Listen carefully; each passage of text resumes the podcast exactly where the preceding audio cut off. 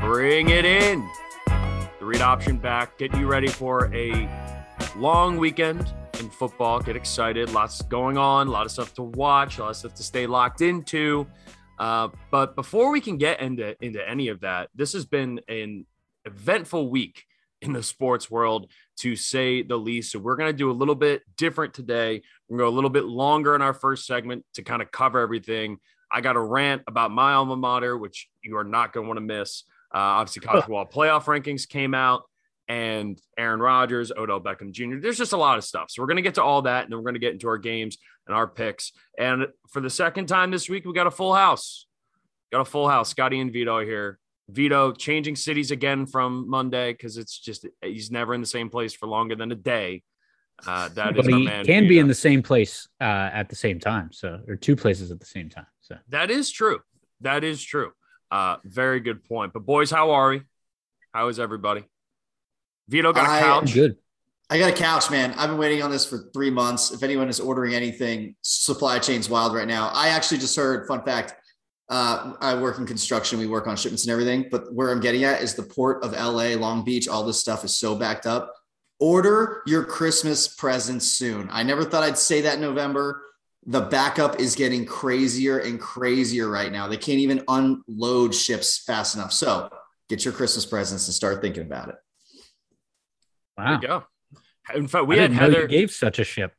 we had Heather Dinich on our show like a month ago, and Uh-huh. she had said that she's so crazy. She, this is like a yearly thing, not even due to the, like normal. Like she was already done her Christmas shopping a month ago. That's crazy. I'm not that person. I don't think we are those people. No, Nope. definitely not. I'm the kind of person who just forgets to get Christmas gifts. yeah, I go to Target the day before and I'm like, what would people like? What's a Nice left? scarf. Got a table runner here. Do you need one of those? Uh, yeah, that's that's the kind of guy I am. Here's a Um, basketball guy. I don't play basketball. Too bad. uh, Scotty, how are you, bud? I'm good, man. Halloween came and went. Just like that. We're in November. Yeah, it's, it's mean, crazy that we're already in November. What a whirlwind of a year, huh? Whirlwind. It's- 2021 seemed faster than 2020, which is weird. it's honestly I the last year and a half has has just been a blur. We're, it's crazy that we're almost at two years. Like November of 19 was when the very first reports of COVID came out out of out of China. So like we're already it's it's nuts, man. It's just it's been the longest two years and simultaneously the fastest two years I think of my life. And I feel like I feel like you can say that as you get older anyway. Like the years just go by quicker Yeah, and but- quicker. But this is obviously uh, a bit of a, a special circumstance to oh yeah. to maybe put it. Um, another fun thing though, this weekend I will I'll be attending my first Penn State game Yeah. this weekend. No way. All right. Yeah, I will be at the Penn State Maryland game. Uh, Oh, one of wait, our oh, okay. Yeah, yeah. Away. I forgot. we've had Yeah. this conversation on the Oh, we did. I forgot. My bad. My Come bad. on. Uh, but I was I'll- excited. I'll be going with one of our OG and uh, one of our biggest fans, one of our OG listeners, one of our biggest fans, Ryan Kakaika. Shout out to Ryan. Shout out. Yeah, uh, dude's a legend. You guys met Ryan at my sister's wedding. Yes, Uh, I did Fine. indeed. Ryan's an awesome dude. So looking forward to that. It's going to be a fun weekend and we got a lot of stuff going on. But as I alluded to in the open, uh, we got some stuff we got to talk about. So Aaron Rodgers, Aaron Speaking of Rodgers test, yeah, test positive for COVID yesterday, right? The reports come out. And then you see the whole like he's going to be missing for at least 10 days, which is the protocol for unvaccinated players.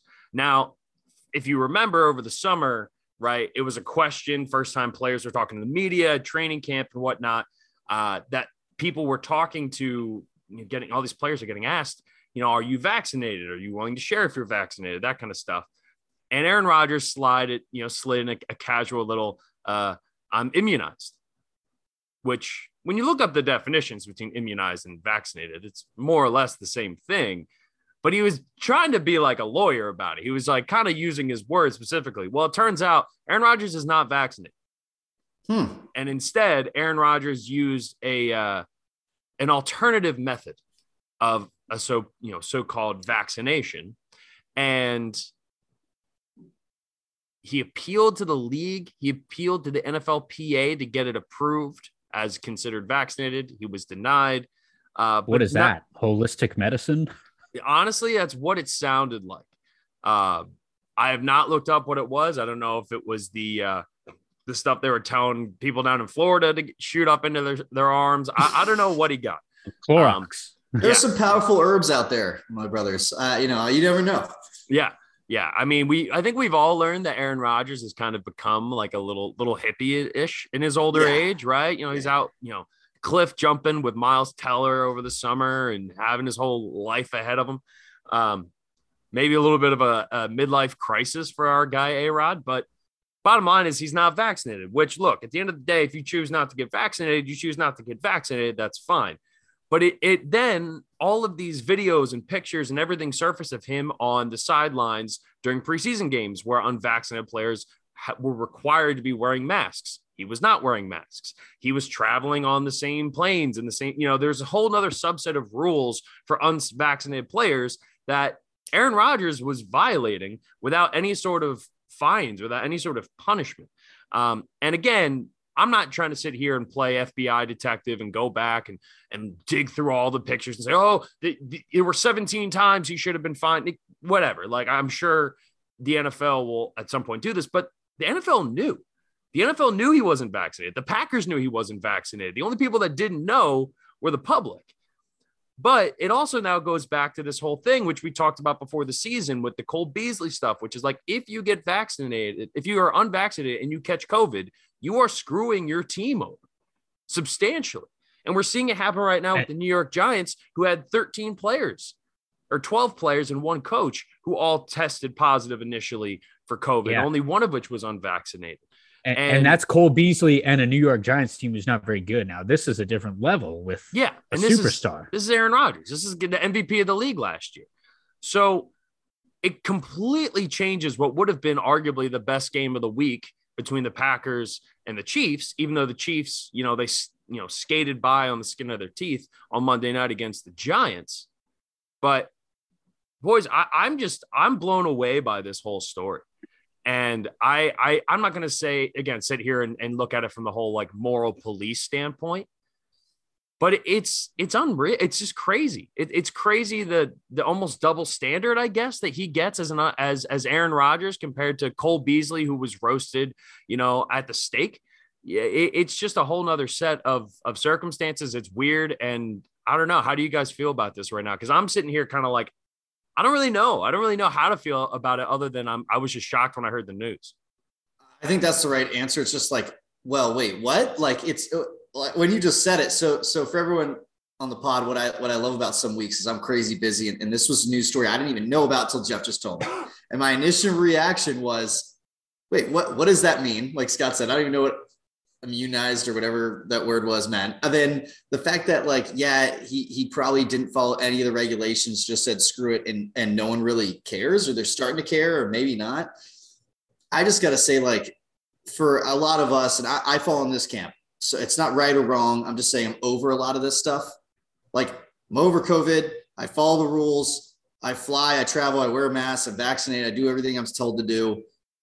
Uh, do I run into people that don't? Yeah, all the time. And it's frustrating. And it's more frustrating because it's just like, this is a serious thing. Follow the rules. Just get on with it. It's not that difficult, right? Like it's just not. And and maybe to some it is, and, and some people have a bigger reason why they don't. But I just get a little frustrated. Like just follow the fucking rules and, and do your shit. Like I, it's that I get. I, you can tell I get frustrated when I start swearing, and that's that's one of them. But like you know, hopefully, what this means is that you know, first of all, hopefully he's okay and and like it's not bad or anything like that, and and hopefully he can get back to playing football. But I also hope everyone else in the locker room is good and and everything is family. You know, I'm more concerned about like them getting over it. He he messed up. he's going to miss a football game. And his team's affected.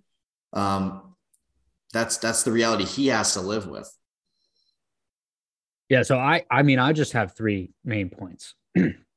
Number one is um, that I I I hope he's okay, right? And from a, a, vaccination standpoint, and this is the only thing I'll talk about from from a morality point of view is and I've said this before on the podcast. If a team doctor prescribes you something to help with your pain or something that helps you get, gain a, a, competitive advantage within a, a legal uh, way, uh, you ask no questions about it if you're a player. Now is the time that we're going to start asking questions about what we're putting in our body. I, I, I can't deal with that argument. It's stupid and, and I, I won't listen to it anymore that's that's it. I'm stepping off that soapbox. Number two is I hope he's okay uh, and his family's okay because I believe he just got married or, or is engaged and has uh, I believe if I my information is correct that his wife slash and or fiance is uh, Shailene Woodley is pregnant.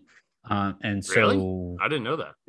Yeah. Um, so I, I don't I don't know that you're putting yourself in the best position to um, to help. And even if she's not putting putting yourself in the best position to uh to help your family uh, i'll have to double check that information. But still uh, in any case you're not putting yourself in in a position to help you or your family uh, through uh, this pandemic. And then number three is uh, and this is what really bothers me from uh, from not a, an on the field football standpoint but from from a, a team sports standpoint is that he spent all summer holding out on a contract uh, and and then telling the the organization and and the players who he may or may not have been playing with to to have accountability and and be um, uh, you know mindful of of their actions and and all this stuff to to help the and then when he signed it was it was all about helping doing everything we can to help the team win because uh, because now the the savior is back. Well i'm sorry but not getting vaccinated uh, in, this scenario, and then lying about it to boot, as we just found out, uh, is is not a way to to hold yourself accountable as a superstar in the league and the leader of your team, nor is it a way to uh, to help your team succeed by doing whatever you can. So, I, it, it's a bad look. It really is. Uh, but Aaron Rodgers is smart enough to, I think, to get himself uh, back in the right mindset. I hope. I don't know. Yeah. So to confirm, Shailene Woodley is not pregnant. Okay, uh, either way. Yeah, but your point is still valid in that, like, to protect the people around you and, and everyone else, including yourself. Like, the vaccine part of it does still play a role in there. Um, yeah, I mean, I from a football perspective, right? Because ultimately, this is something we, we talked about. Like, how is this going to affect teams? We we talked about how tight the NFC, you know, as a whole is, and and how home field advantage is going to you know play a role into this. And going to Lambeau in the wintertime is not a fun place to go and try to win a football game. And yeah, Tom Brady went did it last year, but it wasn't easy. You know, that that that game was not like we're not talking about an absolute blowout there, even though I, I would say that Tampa Bay won that game relatively handily. Um, I I just think too, like it's 10 days, assuming if he if he tests uh, negative today, he still wouldn't be eligible to play next weekend. Or I guess tomorrow. So he's missing at least two. And this is where the the whole argument of getting vaccinated and I remember Vido, you and I had this whole debate about you know the difference that being sorry, there's a dog barking outside. I don't know if you guys can hear that or not. There's yeah. not a we're not murdering small children in my house. There's there's no one's getting on hurt. Podcast. There, yeah. yes, there's a dog just aggressively barking outside. All right, they've passed. Um, it sounded like a squeaky door. It did. You know, I was like, what is going on? Um, but no, from a football standpoint, this is going to hurt them. And now look, they drafted Jordan Love, right? They drafted a guy in the first round who we're finally going to get to say, see play meaningful games. We're going to get a chance to see him go out and play a game that matters. They're playing a bad defense in Kansas City, who admittedly looked better than we, you know, than, than we thought in the previous weeks going up against the Giants on Monday night. But if the NFC is as tight as it is, dropping two games, if they lose, or even dropping one of these two games, could end up being a huge, huge impact on where the Packers end up in a loaded NFC. And I'm telling you right now, the Packers would rather be hosting a playoff game and and secure that home field advantage at the playoffs, which I still think when all the cards are on the table, I'm betting on Aaron Rodgers and Tom Brady over any of the other teams in the NFC. So I don't know. We'll, we'll, we'll see how how it turns out. But I'm excited to watch Jordan Love play. I think it'll be fun. I think it'll be fun. Um, the other bit of NFL news here Odell Beckham Jr. and his dad we all we all need a dad. I hope everyone's dad is as much of, of a fan of us and all of you as Odell Beckham Jr.'s dad is to him because that video that he put out showing Baker Mayfield missing like a couple of wide open plays from from Odell. I was my first thought was I could easily make the same video of all the times Odell Beckham has been blanketed in coverage and not gotten any separation this year. So also, like when he gets or too. drops, yeah, yeah, like, or all the drops. Yeah, let's go through and look up the seven drops he has this year, and let's make a compilation video of that. Um, but now he hasn't practiced in two days, and not for a medical reason. He didn't get traded at the deadline, so it's not a medical reason. He's not out for you know for rest or for anything like that. It's no, he's just like apparently an agreed upon mutual coming together of Odell Beckham and the Browns, where he's being held out of practice but the trade deadline's passed, so they're not going to get anything for him. The best that Odell can hope for is that they're going to cut him and then he'll try to clear waivers. I, I, don't necessarily know what the future holds. There's just wild speculation on both parts. Like I saw Dan Orlovsky saying, like, he should, uh, you know, the Browns should cut him with the exemption that he can't sign with any other team in the division, which is like, that's ridiculous. You can't ask a player to do that. Yeah. No, if you cut, um, cut. But at the same time, they tr- I think they tried to trade him and they couldn't find a partner for it. He obviously is on a relatively big contract, so you factor in the salary cap and how much of that Cleveland would have to eat in order to even move on from him. While there's still a team that could make a run to the playoffs with how wide open the AFC is. So I guess two questions for you guys: Does Odell Beckham Jr. end up finishing the season as a Brown? And then B, if he does move, where would you want to see him go to? Whew, man, I think he does end with the Browns. I, I, think he sticks this out. This is an issue, but listen, this happens to a lot of this. Uh, we see this happen to a lot of players. The only one I can think of where they sat out and they like it kind of worked out, quote unquote, was when Carson Palmer. Do you remember when he like just sat out, and was done, and then they got yeah. rid of him? But then like it didn't work out for his career. And like objectively, it would have been better if he played. But there, he went to the Raiders, and then he yeah. and then he left after a year or two, and then ended up going to Arizona, which he, he played well in Arizona. I mean, that, one did. of their teams went fourteen to two, but yeah, none, I, but I, like yeah, it wasn't necessarily a huge step. Yeah, agreed. And so so I think like when I think about this a lot, especially with skill players, like a lot of times you hear about this, the deadline's passed, like you said. I bet they end up just cooler heads will prevail. Give it some time but I do agree. I, I love the fact that his dad's putting this hype out. And, and I just want to give a shout out to my dad, whose birthday is tomorrow. So when this comes out today, happy oh, birthday, dad. Happy birthday, I love you. Papa Vido. Papa Vides. Papa Vido. Papa Vido. Or Vido. That's gonna live on forever. The Scott Hanson references will will never will never die. Uh, Scotty, where where do you want to see Odell Beckham go? Uh, I would like to see him go to a contender. Um, I'm gonna say the Buffalo Bills. I don't That's know why that just it jumped out to me as as a place where where they can send him. He's not in the division, uh, so he's not going to like Baltimore or anything. Who desperately needs receiver help. Um, but if he gets cut, like, cause that's the thing, because that's the only way he's going to be. If he if he doesn't end up a Brown, he's going to basically right. choose wherever he wants to go, unless someone claims him in waivers. Dude, but again, with the contract he, stuff, that's so, the problem. So I have a question claim, for you, Jeff. Yeah, go ahead. If yeah, if someone claims him, that's exactly where I was going. I'm sorry to cut you off there, because no, if if let's say the Rams, because I I'm wearing my Von Miller jersey, uh, uh my Broncos Von Miller jersey. I don't like that he's wearing 40, by the way. Anyway, um, let's say the Rams want to get him. How much are they paying? Is it a new contract? Do they no, you pick. So that's what the issue is, right? So if if he's trying to clear waivers, the contract still exists, which is why like DeSean Jackson today cleared waivers because even though he's only getting paid like I think two million dollars or whatever, three million dollars, whatever he was getting from the Rams, that's more than any of the teams, which I'm sure he will end up signing somewhere. You have to take on that contract. So for hmm. Odell, mm. which I don't know what the salary is for this year, my guess is probably in that like seven to eight million dollar range, somewhere in that ballpark. Um, we maybe we can have stats and info looked at. I'm up. checking it now. Yeah. Uh, but uh, Zach Parker, our stats and info guy. Um, That's right.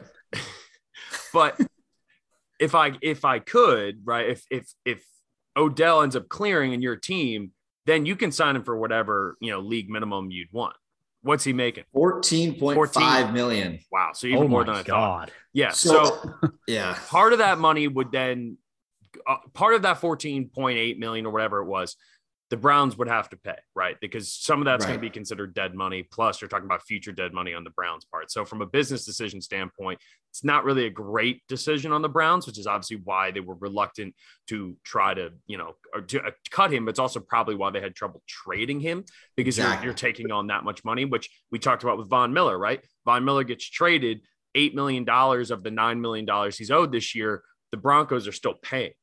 So the Broncos are still paying the majority of that, but the Broncos are kind of like, hey, you know what? Like, we want to give him some, you know, someone else. We got good compensation back, whatever.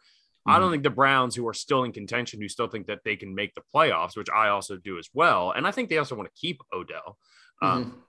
they're not going to want to pay $13 million of his salary this year for him to go somewhere else. So if he cuts him, he would more than likely clear waivers unless a really bad team with a lot of cap space would be willing to take that on.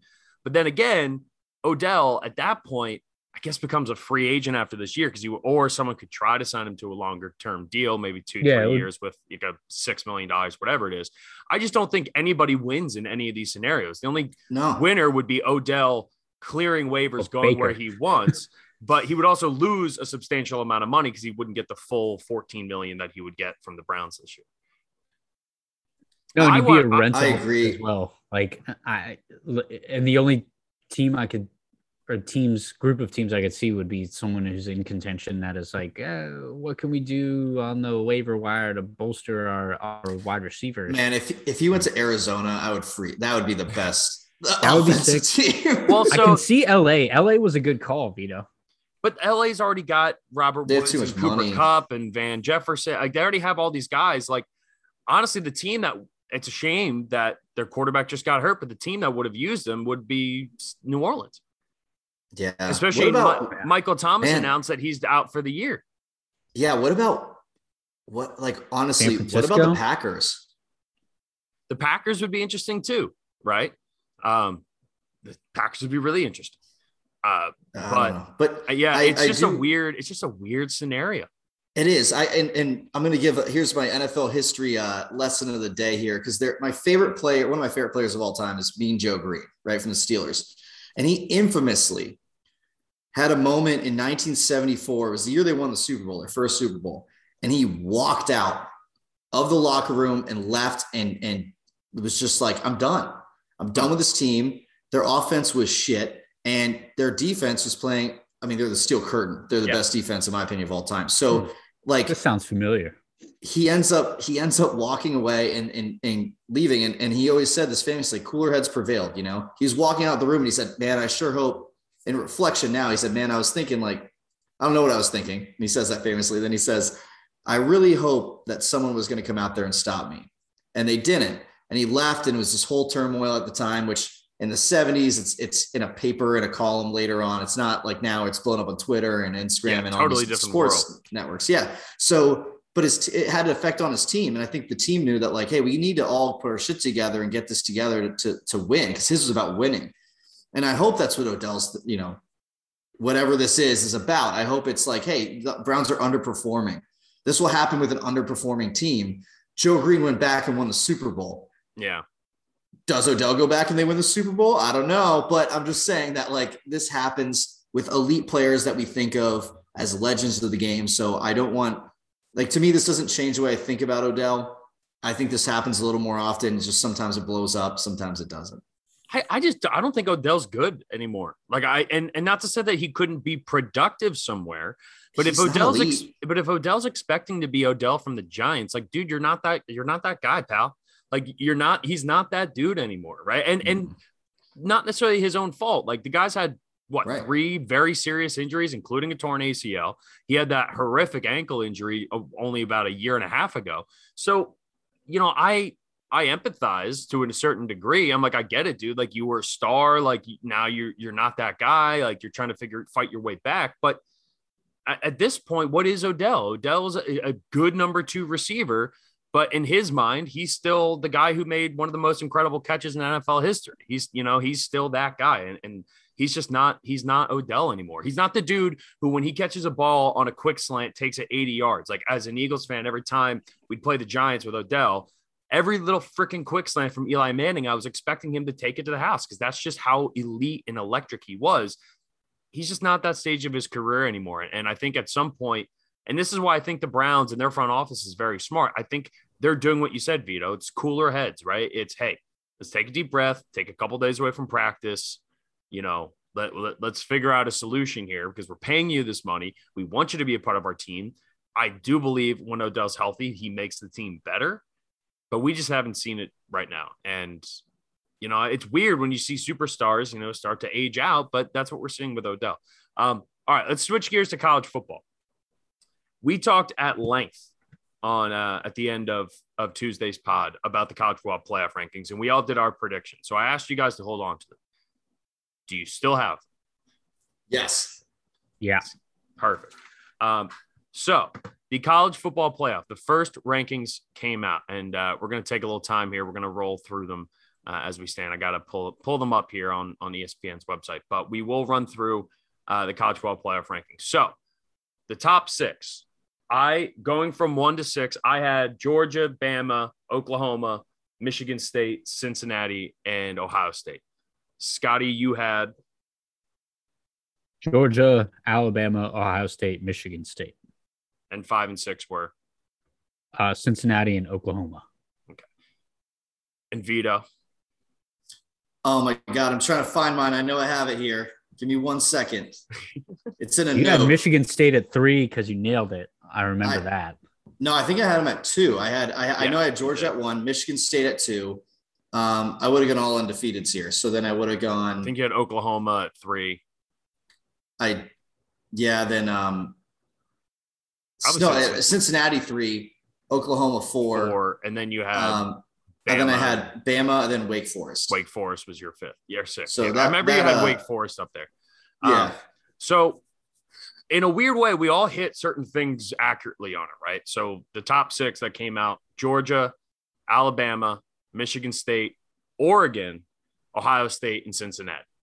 Uh, I was really, I was really surprised by a few things. I was surprised and then not super surprised. So I was running our like live ranking show, and and I Mhm. was getting the feed actually a little bit ahead. I was trying to text you guys when it came out to give you guys the insight. I was like, oh, yeah. I was like, I'm on like we're like 30 seconds ahead of everything. Want to let you know. Yeah. Um, but yeah, I mean, I Oregon being ahead of Ohio State is significant now, but I don't think it's going to be significant in the long run, right? The head-to-head Well- matchup. None of us had Oregon in our top six uh, because that loss to Stanford is, you know, is is a bad loss. Egregious. But- It's egregious.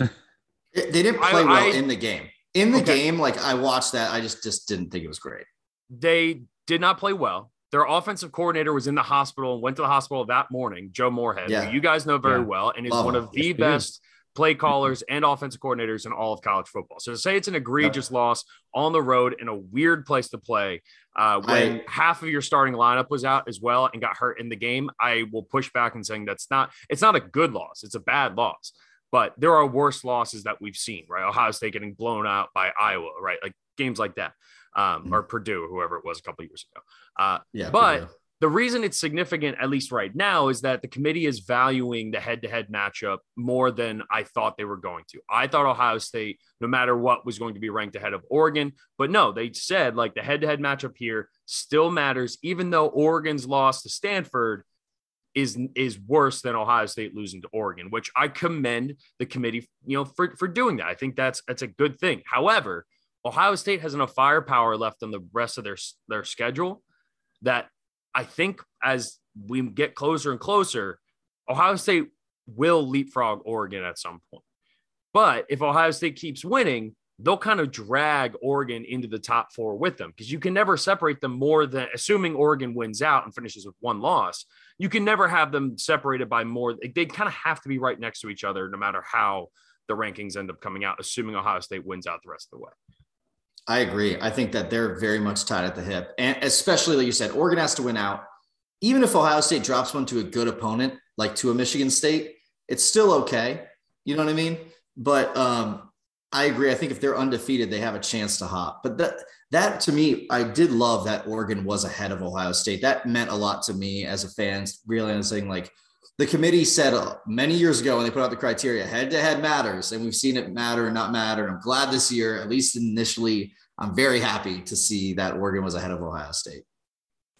Yeah, to me, it just I've I've watched this playoff process long enough where I'm like, ah, they're just setting it up so that they can get Ohio State. They're on the outside looking in. They've got the loss against Oregon, but BFD at the end of the day, they're going to be like, oh, oh, Ohio State beat uh, four top or three top 10 ranked teams uh, and four top 25 ranked teams in their division and then won the conference. And so that's, yeah. And they, and at that point, State. yeah, they would deserve to do it. Yeah, Which exactly. Fine, but like, well, then don't understand, put, Scotty, put them there now. Scotty, no, you're, but they don't deserve a, that. You're a yeah. college football playoff conspiracy theorist. You are. You're like you're like a QAnon believer, but for the college football playoff. Like you you think that like the committee sits there and they go, okay, let's figure out every single way that we can possibly get Ohio State, Georgia, and Alabama, those three, and Oklahoma. Let's figure out a way to do that. But you know what spits in the face of that, Scotty? Oklahoma's undefeated and they're at eight. So clearly yeah. that's not the truth, right? And on top of it, too, Ohio State is fucking good. And Ohio State is ranked oh, behind I'm not denying Oregon that right they shouldn't now. be there. Yeah, I put them in my top four. But you but put them like, in, you put in the top four because you think that the committee is like secretly trying to figure out ways to just always put them in. Or maybe Ohio State is just one of the top four teams in the country, which by the way, right now they're ranked at five. I, would love to see them against Georgia. That's a 59 and nothing game. I don't think that's true uh, at all. I don't know. I don't think so either. I don't think that's true at all. Oklahoma. I hope sure. we get to see that. I would but love Ohio a... State, Georgia. No, not at all. I don't think that's 59 nothing. Not even close. I, am excited to see. I hope they get to four and that and one, and they so, get to. That's a game where we get to see because I'd love to see that spread. I put it at 14 points. Completely agreed. Completely Ooh, agreed. Yeah. Now where Ooh. I where I get a little bit college football playoff conspiracy theory ish is with Cincinnati. So Cincinnati gets yes. put at six. All right. Yeah, that was and, crap. And, and I I went into it thinking they're not going to put them in the top four. They're going to put them at five. I thought they would at least give them the give them five, right? Because then even so, if Ohio State wins or whatever, I had Ohio State at six, then Ohio State would leapfrog Cincinnati with those wins, and that would be the justification. What's the most messed up part about this, and where I get a little conspiracy theory here, is that we're seeing in the first college football playoff matchup, BYU with two losses is at 15. Fresno State with two losses is at 23, and San Diego State with a loss is at 24. And there is yeah. no SMU and there is no Houston, which I think if you pulled and look at the AP poll, which is a hun- over 100 voters, right? More than a, over 100 voters. It's from all over all the country voting together. this. SMU's at 23 and Houston's at 20, right? There it's is no tied together. Fresno State is at 25. All right. There is San Diego State isn't even in the top beat, 25 there. So the because whole they beat hold UCLA, up, Scotty. Hold up, that's Scotty. Why. Hold up, Scotty. Hold up, Scotty. well, that's what I'm saying here is that UCLA isn't even like UCLA's four and four right now. All right. But so they you played beating, Oregon. uh, shut up, Scotty. Let me freaking talk. Okay. All right. I'm trying to say what you're saying, but you're interrupting. Okay. They did that on purpose. They left out SMU and Houston on purpose. There is no way that if you sit down and look at the, the group of five teams that deserve to be in the top 25, that Fresno State, who played a tough game against Oregon, and like, hey, credit to them, right? And Fresno State has one win over a Power Five team. And by the way, just lost last weekend. When you saw Houston and SMU, SMU, who was undefeated in a Houston team that has looked really good all year, with the exception of one game. The fact that neither one of them is in the top, isn't in the top 25 is screwing Cincinnati over. Because now, since now Cincinnati has no top 25 teams left as of right now. It's not to say that SMU or Houston couldn't creep up there in the future in the coming weeks. But right now, Cincinnati doesn't have other top 25 teams for them to be able to add to their resume, which just I'm not saying that they did it on purpose, but it it really does feel like it was intentional. I get pissed because just look at when you look at the resume of those last four or five teams in the top 25 by the College Football Playoff Committee. I would take SMU or Houston over any of them. And that's where I get frustrated is because there is this perception by this committee, and, and when you look at who makes up this committee, right, it's a lot of people from, um, and and when I say this, I haven't looked at the exact list this year, but it's a lot of folks, right? Like you think of like um, uh, the old dude at at uh, um, Wisconsin who's been Barry there forever. Alvarez, yeah, yeah, yeah. Barry Alvarez. Like Alvarez is on it and stuff like that. So you, you think of these guys who have been around forever, girls, uh, um, these men and women who who know the sport But what I'm wondering is there a little bit of not bias in terms of a conference here, conference there. I think that works itself out. I mean, the power five versus non power five. And we've seen that recently, 100%. right? And I just think that there needs to be some kind of this is the year that when you look at that objectively, it doesn't make any sense because yeah. it happened last year, even with with uh, the Sun Belt. The Sun Belt was incredible, and and there was nobody in the college I mean, Co- coast, even coast, close. Yeah, I mean, and and Coastal was up at, ranked as high as I think like 13 before they they lost that game to BYU yeah, or yeah, maybe Coastal, BYU, App remember. State, uh, the Raging Cajuns. Like there are some teams, uh, even even Arkansas State, who had that great win against um, Oklahoma, right? Or no, they beat Kansas State, who beat Oklahoma. And that, yeah. that was the whole deal. But they had a lot of that conference had a lot of wins against Power Five teams. And what I would like to see, I mean, you even look at the at the American, um, SMU did their part, right? So did like, and so did uh, so did Cincinnati being Notre Dame. I just I think that when you look at this, you got to realize look at the interconference play. And I don't know what's going on with the committee when they're talking about that because I just think they're undervaluing the Americans so much, and I just don't understand the disrespect. I don't. They value it. they value playing a full schedule, a full conference schedule of group of, of power five teams substantially more than only playing one or two a year right which is which is the the big holdback between the group of five versus the power five but what really pissed me off here is that in this first initial ranking, which doesn't involve projecting, it's just everything that, that they've done up to now. Gary Barta, the, the uh, committee chair for the College Football Playoff Committee, said when you look, and, and this was part of his justification for why they had Cincinnati at six. He goes, when you look at Cincinnati and you look at, you know, they had that great win against a top 10 team in Notre Dame, and he goes, well, who else have they played? And you can literally say that oh, about every other freaking team in the top 10. You can say the same thing yeah. about Michigan State. And the one common opponent between Alabama. Michigan State and Cincinnati, the one common opponent between Michigan State and Cincinnati is Indiana, which Cincinnati beat on the road by multiple touchdowns. And it was a five point game when Michigan State played them at home. And yet Michigan State is there. They're both undefeated. And Mich- I would argue that beating Michigan closely versus beating Notre Dame at Notre Dame by 10 plus points, beating Notre Dame by plus 10 points after, by the way, Michigan State was losing. They were down 16, and all credit to them for coming back. But that win in Notre Dame versus a home win against Michigan, where you had to come back from down 16, that win was more impressive for Cincinnati. Oh, and, yeah. And even still, and to your point, Scotty, right? Who has Alabama played? Well, they've beaten Ole Miss, they've beaten Mississippi State, both of which are ranked in the top uh, 17 right now. They're going to have a chance to beat Auburn. They got they lost to Texas A&M, who right now is at 14. So you say, all right, well they have two top 25 wins as of right now for the first college football playoff committee. But Mississippi State also lost to Memphis, who's in eighth place in the fucking American. So like oh, what like what are we that. like what are we like that and that's where the bias and everything I agree with you Scotty comes in but Texas A&M also beat, uh, or sorry, Mississippi State also beat Texas A&M. And Mississippi State has also also just beat Kentucky, right? So there are quality wins, and I'll I'll say this, and I will challenge any college football fan who listens to this pod to go and and try to rank the top 25 teams yourself because it is fucking hard. You get past the yeah. top like eight, and it's Even so that, much harder yeah. than you think. So then when we, when we criticize like, oh, you this team at 14 versus the other one have at 17, it's freaking hard. All right. It it's is. not an easy task. My but but to leave thing, out SMU and Houston to me is just is just that was my biggest gripe with the whole the whole thing. I thought Wake Forest was given the right spot. I thought Oklahoma was actually given the right spot. That's where I would have had both of those teams. Um, even though I I thought that they would reward Oklahoma and they didn't. So there's things I, that I liked from the committee, but there's a lot that I didn't like. Final thoughts, I, I, and we'll move on to the last thing. Yeah, I, I I agree with everything you said about what happened with the American Conference. The one other thing I really didn't like, I know both you guys called it. I don't like Bama at two. I just don't think that right now, looking at them play and, and, their body of work, not what we think they'll do, not what, just what the results have been on the field. In my opinion, I think it's I think that it's a very big mistake to put out there that that's the second best team in the country when you have this many teams that have looked way better across all of their games and not a ton, right? Not like oh we've killed everybody, but just I, at some point they're almost devaluing losses here. And I hate that.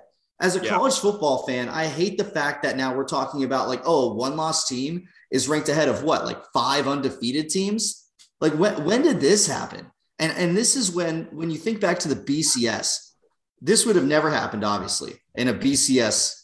You know, in the BCS, it would have been probably Georgia and and maybe like Michigan State, whoever whoever it is. But yeah. I just cannot believe that we are putting a one-loss team above Power Five schools that are undefeated and have big wins, or even Cincinnati at that point. Like I think Bama and Cincinnati, if you're arguing between them two, get it right. I get it, but I just don't like what this this message is sending. It's it's totally devaluing losses and saying you can lose if you're a good team and you beat up on everybody else. But that's not what football's been about. Football's about winning. It's always been about winning, and it's always yeah. been about putting your best effort forward. It doesn't matter what the fucking spread is. It doesn't matter who's an underdog. This is what football's always been about. It's why Ohio State in 2002 had one of the most incredible seasons. It's why LSU blowing up and going undefeated. Undefeated means something so much more. And I just, I'm very disappointed in the committee for devaluing a loss by putting Alabama that high this early. And I think that's part of why a lot of college football fans feel the way that you do, Vido. As someone who who became a college football fan later in life, who really like got into college football during the college football playoff era, that argument of going undefeated, I've always thought was stupid because it, it never meant anything to me. Because to get to the national title game, you had to go undefeated, right? And so I I get that perspective. I understand where it came from, why it is that people feel that way. But in the modern day of college football, especially talking about an expanded playoff down the line, which is I think this year is a good example as to why it's a it would be a good thing to have an expanded playoff losing one game to a team that's ranked 14th in the country on a last second field goal, you know, like they still lost the game, no question. But they also have two top 10 or top 15 wins right now where they beat the team by 21 or more. And so that is the biggest piece of justification for the committee to put Alabama there.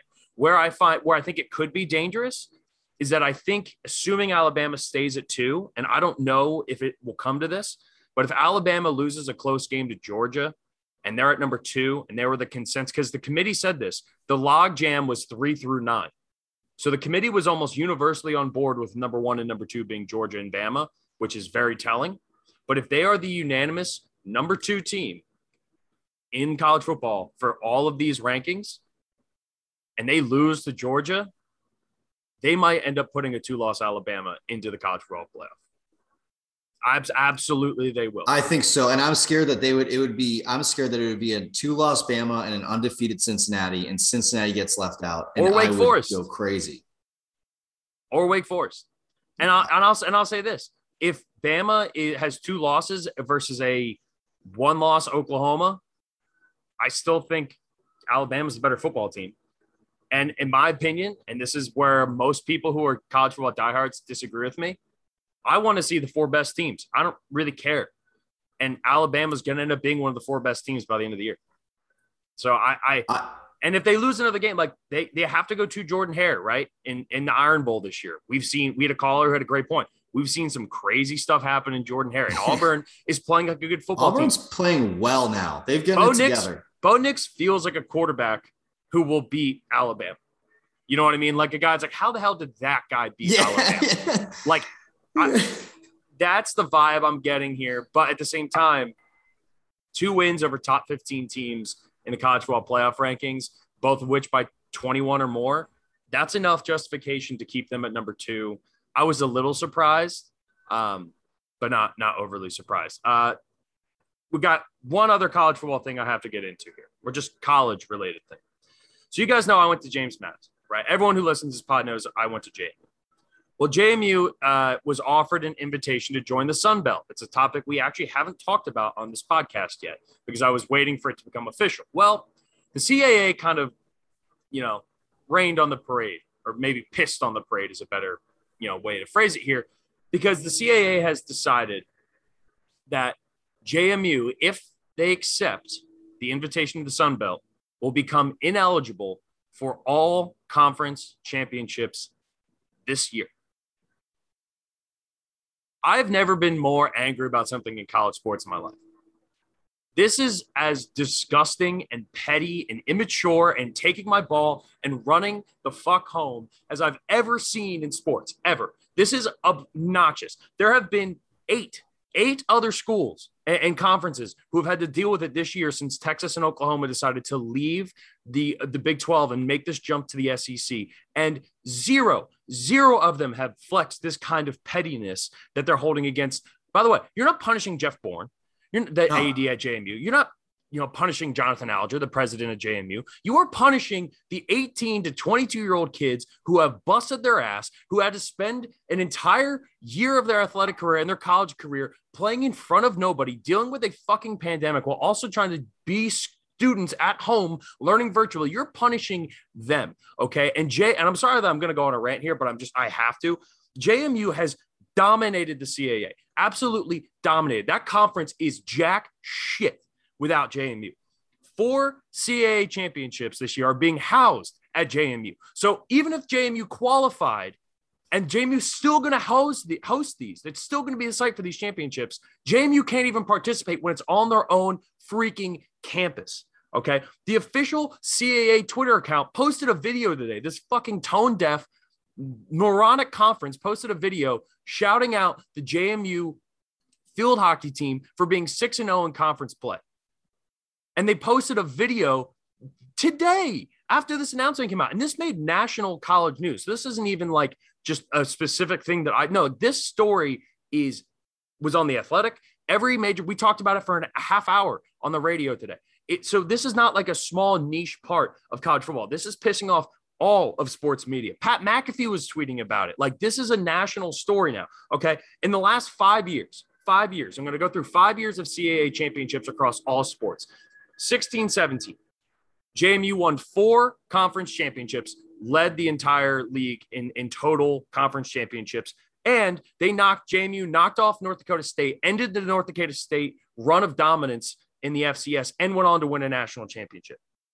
In 17 18, five conference championships. Again, every year, more than anyone else. And women's lacrosse won the national championship, the Division One, the whole shebang in front of everybody, won the national championship in women's lacrosse. In 1819, six conference championships, two more than any other school. In 1920, in a shortened season, there were only 11 sports that actually had a championship by the end of the season.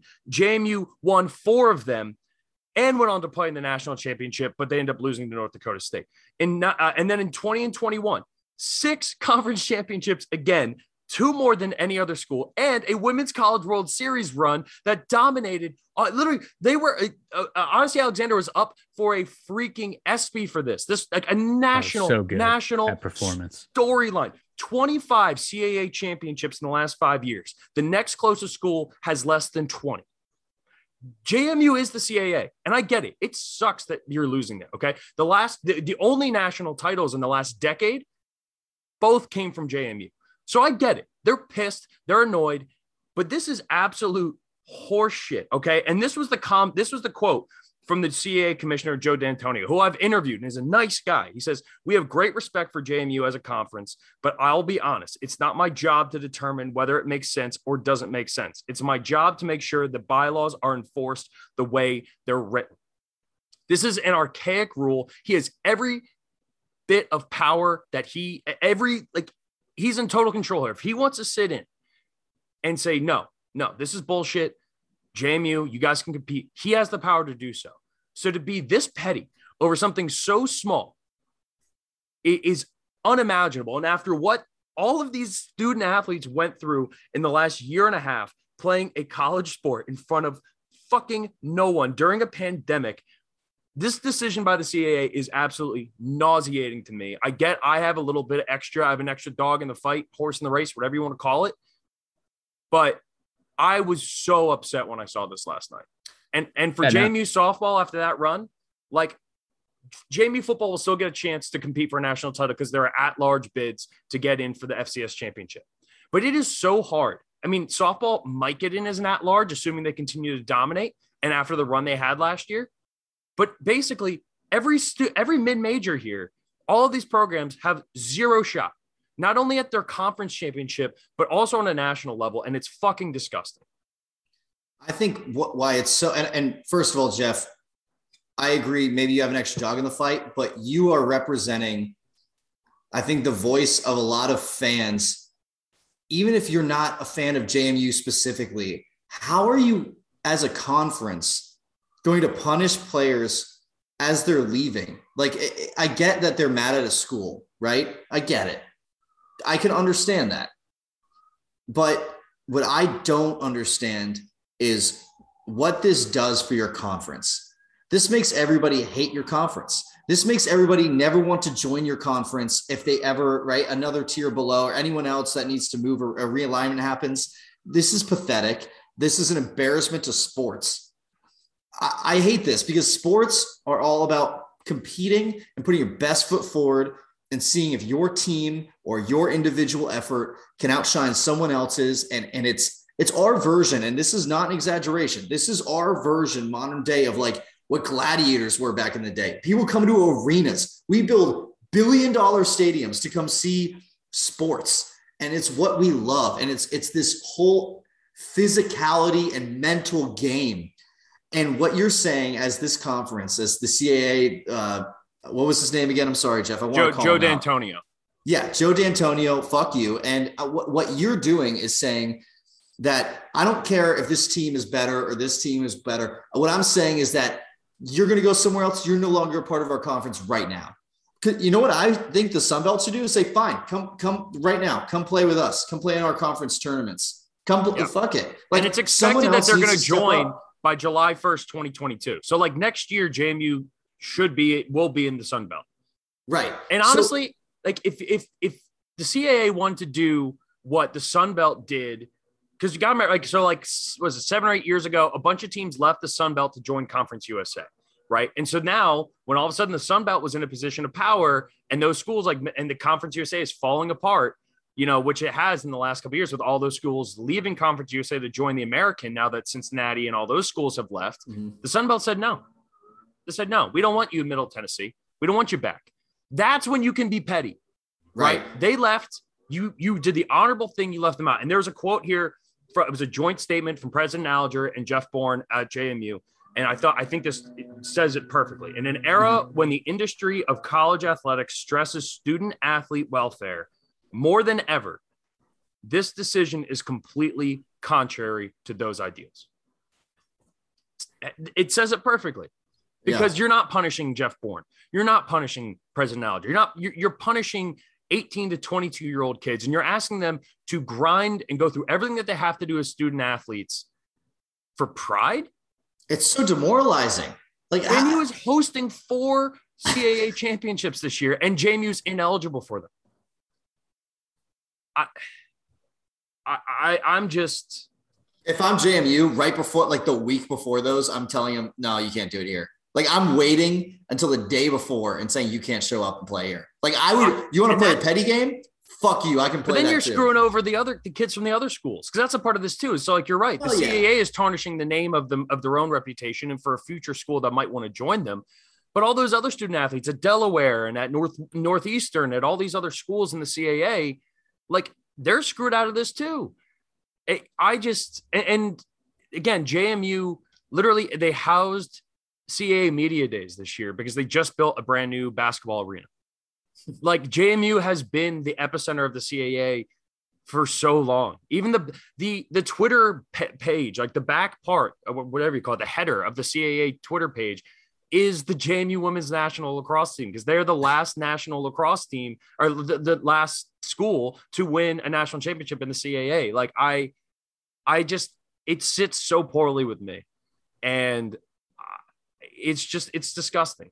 It's it's disgusting. Scotty, what do you have to add on topic? Because you were you were diehard into the Odicci Alexander, you know, and the JMU softball team. Uh, like, uh, it was I such just, a run. It was so fun to watch, and you know, to the success of the the JMU programs, that's that's one of one of the arms of this. And, but secondly, and and the bigger thing that you guys have have really just hammered is how can you punish? I, I don't understand how you can punish the kids who are playing these sports, especially under the circumstances of last year, especially what they're going through this year, um, trying to readjust. Um, but even in general, like how could you punish the kids who have nothing to do with this decision? And it's a good one, by the way, by the administration and yeah. the athletics department of yeah, JMU. How can you punish the kids for that? That's what I don't understand. That's what I'm having a, a tough time with. So Uh, that that to me is absolute crap, and and and and it's just a, a weak move that that is classless and and and just a disservice to to all of college athletics writ large. Uh, it is, it is, and it, it spits in the face of what college athletics has been working towards. And after in the mouth, even. I'm restraining myself from a joke. Um, yeah, it just after everything in this past year and a half, what what they've asked these kids to do because of the money, because of everything that they get from TV deals, and, and even at JMU's level with FloSports and stuff, it's just wrong. It's just it's completely wrong. And and I hope I hope the backlash is enough for them to think about this. But um, the last thing I'll add here is this rule. I, I mentioned the other eight conferences that have had to deal with similar situations here. Uh, the only Division One school or conference in the country that has this rule is the CAA. So it's just it's just wrong. It's yeah. absolutely wrong. And the amount of support and everything I saw online on social media and everything else, like I've I've made this joke forever. Like JMU fans are like the Ohio State fans of the FCS, and the JMU high was in full force in the last you know 24 hours. and maybe the only the only thing I'm hoping for is that because of the extra year of eligibility that all the athletes got because of COVID, that a senior this year will get the chance to go back and and and play next year when JMU's in the Sun Belt, and that no kids lose an opportunity. But to ask it, you know, all these JMU women's basketball has been in the top 25 regularly over the last decade. JMU women's softball literally lost one game before the college women's college world series last year. And, and now you're saying that they're going to have to get in as an at-large bid you're not even going to let them play in the comp. I mean, for mid majors, winning your conference championship is as big of a deal as winning the national championship because for the most part, that's barring miracle runs like what we saw last year. You don't have a shot to win national titles, and now you're you're taking that away from them, and it's it's ridiculous. It's it's ridiculous. All right, I'm to cool off, uh, and we're to take a break, and we're to come back, and we're to rip through our Sunday NFL preview uh, and we're to do our picks and we're to get ready for uh, a good weekend of football. In all of the mania that was that first segment, I forgot to add the fifth thing that I wanted to. You know, we had the Aaron Rodgers, we had the Odell story, we talked about, we had the college football playoff, and obviously my JMU insanity. Uh, all of this happened and completely overshadowed the fact that the Atlanta Braves won the World Series this week. Yeah. Which, how about the Bravos? By the way, Scotty and I in our preseason preview of the uh, MLB season, I said the Atlanta Braves would win the World Series in honor of Hank Aaron, uh, and they did. So I think I think Shout what I, I think what we need I think what we need to start doing is in the preseason, like whenever we do like a season preview pod, we all have to pick one team and put like ten dollars on that team to win. Because my thought was like, if I just put five dollars down or whatever, I was like, that's easily like 150 bucks. But I don't even know what the odds were at the beginning of the season. But that's a good chunk of change if I put down a ten dollar bet before the season starts. Oh yeah, I think we need to start doing that before. I mean, I guess the next start of the season is is baseball, so we have a little bit of time. yeah, because basketball and hockey did. But hey, well, I'll just I'll we'll get, keep that one in the back there. Um, all Winter right. Olympics, Jeff. Yeah, how about that? Got how I wonder if that's ever happened before. I was having this conversation the other day. Two Olympics within six months of each other. This has to be the first time. With the Summer Olympics well, the, this summer and then the Winter Olympics. They used to be in the same year until uh, I gotta look this up, but I want to say it was in the 60s when they switched it to every right. like the two off years. Well, there you go. Learn something new every day. I, sh- I mm-hmm. honestly should know that. I should know that. Um, but I didn't. So Thursday night game, our favorite tradition, you guys get to make fun of us about how right or how wrong we were. Uh, we have the Jets on the road taking on the Colts. To put it mildly, probably not that exciting of a matchup. Uh, Mike White coming off of a 400 yard performance in his first career start, going up against Carson Wentz, and the Colts coming off a, uh, a heartbreaking loss there in overtime to Tennessee. Right now, the Colts are a 10 and a half point favorite. Uh, we were talking about this a little bit in the break it's kind of an interesting line, right? Because the Jets, they're coming in. I think a lot of money's going towards the Jets. But I feel like you had this rookie, or not rookie, but this like first time starter quarterback coming on. It's almost like the interim coach you know rule, right? Where the interim coach comes in, you get you get ride this high, and then uh, it all starts to go downhill. I don't know if on a short week that Mike White's going to be able to replicate what he did. And Carson Wentz historically has been really, really good on Thursday nights. The Colts begrudgingly have looked better and better each week. I'm leaning towards the Colts here. Where are you guys looking uh, for the Thursday night matchup? Dude, 10 and a half is just a lot. I, I think I'm going Jets. And I agree with everything you said. I do agree that usually when you have a new quarterback coming in or that interim coach, same deal, you definitely slide down, but 10 and a half is a lot. And I also think that the Colts will run the ball very like I mean the Jets line actually played well last week on defense, the front seven. I think that this is going to be a limited possession game. I think the Colts will dominate it, but I think the Jets do enough to cover. I'll take the Jets. Ooh, Vido's going with the Jets. Colts are don't be a fool. Uh, Colts are two and a half or two, sorry, two games above 500 uh, against the spread this year. The uh, New York Jets are two and five. So I'm going to take the Colts. That plus uh, Carson Wentz on Thursday nights. I don't believe in this Jets team. I don't think anyone should have a reason to, unless you're a Jets fan, and even then, I don't. I don't think you do. Uh, so give me the give me the Colts at ten and a half. I am. I'm also going to take the Colts here. Uh, despite the fact, I mean, they have. If you look at their injury report, it's like a World War II like medical center. Like it's brutal right now. T.Y. Hilton's still out. Uh, Quenton Nelson is questionable, but is expected to be playing toe injury. So I would expect him to play through that. Uh, but he's got the rest of his wide receivers, and there's some serious chemistry going on between uh, Michael Pittman Jr. and uh, Carson Wentz. And the big one here is, you know, there is on the on the injury report, injury list, no sign of Jonathan Taylor.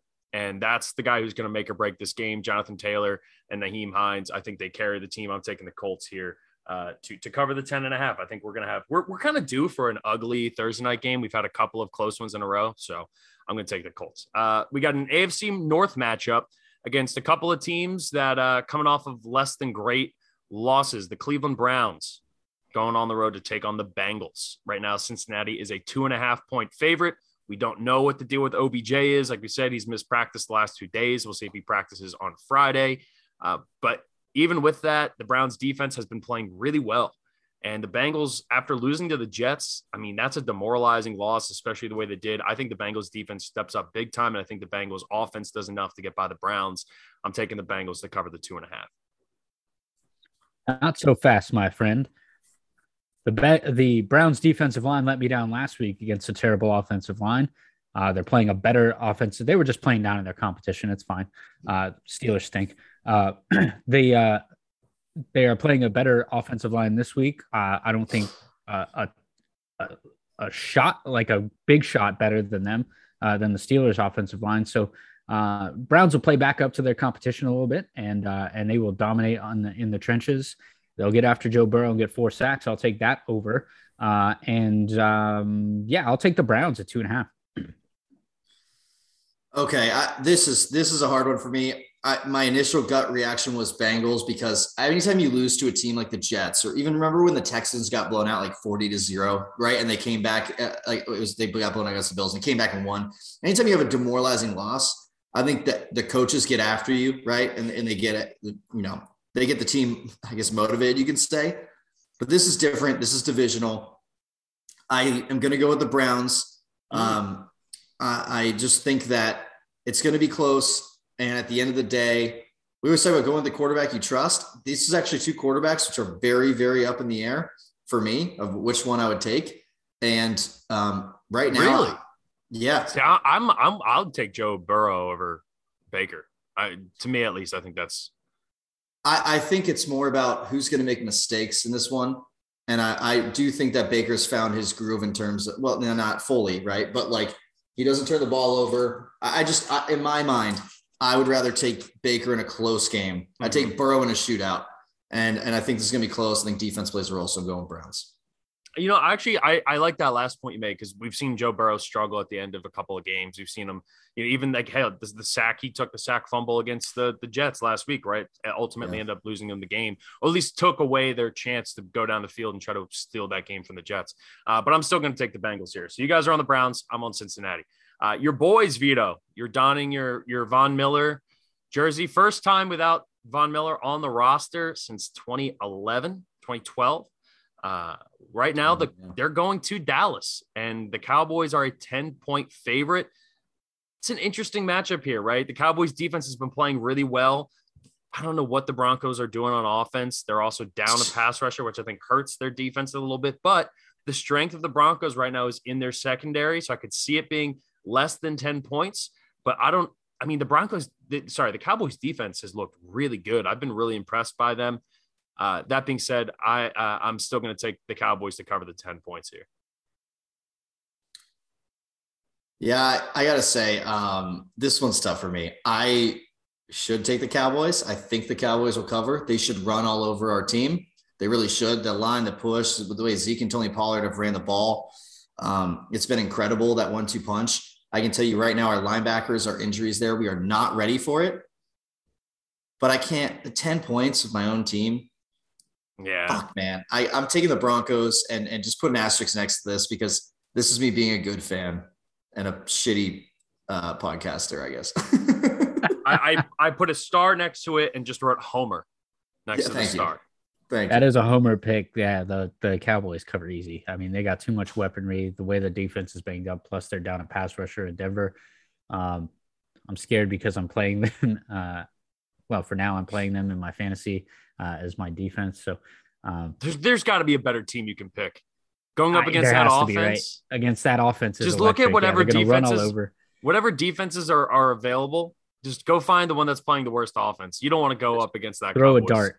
Yeah. Yeah. Um, and, and so yeah, Cowboys are seven zero against the spread. The offense is electric. I just the difference to me is what what Teddy Bridgewater won't do against that defense, which is uh, of Dallas, which is starting to step up. So uh, plus Noah Fant, I believe, is going to be out of the game. Uh, I think he's on the COVID nineteen list. That's just one pa- less pass catcher to worry about. So uh, I'll take the Dallas Cowboys. the one question we have to ask though, which we- we haven't, uh, is Dak playing in this game? With all the other news and stuff, I Hmm. haven't heard. I'm pulling up the injury list. He's now. supposed to, at least in um, what does it say? He's likely re- to return from the calf injury. Um, He's not so- listed. He's not listed on their injury report. yeah. which means uh yeah well we're gonna see Dak Prescott here and this feels like a Dak like hey I'm back I'm healthy we're gonna we're gonna put up a million points here uh yeah I, I'm I'm feeling comfortable and sorry Scott you also picked Dallas right Correct. Yeah. Yeah, okay uh all right how about that uh this game Okay. this game is the game that will be hidden on will be hidden on red zone because nobody wants to watch this game the fan bases of these two teams don't even want to watch this games uh, the Houston Texans going on the road to Miami. And this is this is the ugly bowl here, but I do think there is a gap between these two teams. Now, the one interesting wrinkle is Tyrod Taylor is back this week and is expected to start on Sunday. So this is no longer the Davis Mills experience. All the money that people made betting on betting against Davis Mills, I should say, uh, is not not going to be there. That time's over. It's Tyrod going up against Tua, and Miami's a six and a half point favorite. Scotty, you're shaking your head. How are you feeling?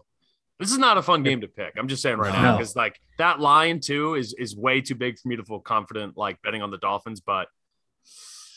No, I'm going to throw it out just because there's there's only two weapons left for the Dolphins, and Myles Gaskin isn't one of them. It's DeVante Parker and and Mike Gesicki who have big games. But if Tyrod Taylor's back, I think he finds a way to connect with Brandin Cooks a little bit, uh, get some of that running game going if they can against the uh, the Dolphins defensive line, which has not been good uh, over the first eight games of the season. So I'm gonna I'm gonna take the Texans at six and a half to cover. I don't think they win. Uh, maybe I do. Six and a half. Uh, yeah, I'll take the Texans. I mean, Tyrod looked good in, in when he was in there in week two, even before he got knocked out of the game against Cleveland. That was that was a tie game. They got up to like I think a 14 nothing lead against the Cleveland Browns in week two before Tyrod got knocked out. Uh, this is a this is a weird game. Vido, how are you leaning right now? Uh, right now, no Will Fuller, he's still on IR. DeVante Parker is questionable, but is expected to play. Tua also questionable, but expected to play. I think the hard part is when you come back from an injury, it's how, you know, what do you need a game to knock the rust off? How you look in the first quarter, second quarter? I think I believe in Tyrod Taylor. I think that he will at least cover. Um, I think they have a chance to win. I would actually probably pick this team as like my underdog of the week. You know what I mean? I think mm. they have a mm. shot to, to win this straight up. Basically, so, I'm saying I'm putting money line money on them. That's what I'm saying. Yeah. Super dog. With a line with a line that big, uh, and, and as a mobile quarterback and being able to do some things, you know, I there's a huge part of my brain right now that's just being like, take take the points, right? It's just it's an easier pick. Do you really trust Tua and them to beat this team by multiple touchdowns? But then I watched Miami be tied three to three against the Buffalo Bills at halftime last week. And I get that they had a bad second half, but they did that against one of the best teams in all of football in the Buffalo Bills. What are they going to do against a team like Houston with a terrible offensive line? Uh, and honestly, like a lot of like both starting quarterbacks or cornerbacks are there for the Dolphins. I kind of want to take Miami here, but the points are screaming at me when this game ends up being a field goal, I'm going to feel really dumb. I'm going to take the Dolphins to cover. I think Tua's been playing better than than people are giving credit. You know, Tua, Tua hasn't been great, but no, that defense though, like we'll see. I mean, they slowed down the Buffalo Bills because I think if I, I don't think there's any world where it's going to be three to like I think the Dolphins offense is actually going to be able to score points in this game. And so for me, it's like, is, is Tyrod going to do enough to close that gap? And I, I just, I'm leaning towards Miami. So I'm going to go with the gut. Though the gut last week, I didn't go with my gut and I did pretty well in the NFL. So we'll see. my, my gut's all over the place, man. I got to go see a gastroenterologist or whatever they're called. uh, all right. We got an NFC South rivalry here. Uh, a game, again, another game that's weird to pick because there's no Jameis. Uh, Taysom Hill was practicing. It looks like Taysom Hill is going to be playing in this game. We haven't seen him in over a month, right? And the Falcons going to New Orleans. The Falcons, like we said on, on Tuesday's pod, right? Like, who are they? What are they? They're the Falcons. They're going to win some weird games, and then they're going to get blown out by teams, and they're going to be in close games that they lose. They're just the most unpredictable team in football. You know, like I like the, the Broncos at least because I feel confident every time I know what the Broncos are going to do in every game, right? But the, the, even though a lot of times I'm wrong when I bet the Broncos, the Falcons, I have no idea. It's a complete crapshoot every time. So I'll let you guys go first while I'm gathering myself because I tried to make my picks before the gate before we do the pod, and I was just wrote a question mark down because I have no idea where to go right now. What uh what's the spread? New Orleans is a six point favorite, and that's the other part. Whoa. Uh whoa. That defense is playing really well. Um, six points divisional matchup without my boy Jameis. Without my boy Jameis. Uh Sean Payton does enough to to to bring you know what? No. Um well See, yeah, this Siemian, is what I'm saying. This is it's, so fucking hard. It's, gonna be the Saints. I'll go Saints. I'll go Saints. It's gonna be the go Trevor Siemian really and Taysom Hill show.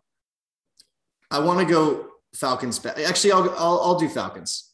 I'll do Falcons. And that's just because I think that they'll do enough to keep it close. Um, and that's it. Taysom Hill earns a starting spot uh, this week against a Falcons defense who he's absolutely going to torch. Um, by the way, uh, something we didn't touch on last week or uh, earlier this week, rather that uh, that we would be remiss uh, among this group of podcasters uh, without talking about is uh, is Calvin Ridley stepping away good for him for making that decision for himself and and bettering himself and his mental health. So, hundred percent courageous decision by him and uh, and really really good job to uh, and good job by the Falcons organization for for understanding that uh, that this is a real problem and uh, and him uh, him announcing it a superstar like that uh, helps erase some of the stigma. It was so, it was on the uh, same day that Lane Johnson did an interview with Jay Glazer about you know why he stepped away for for the same thing.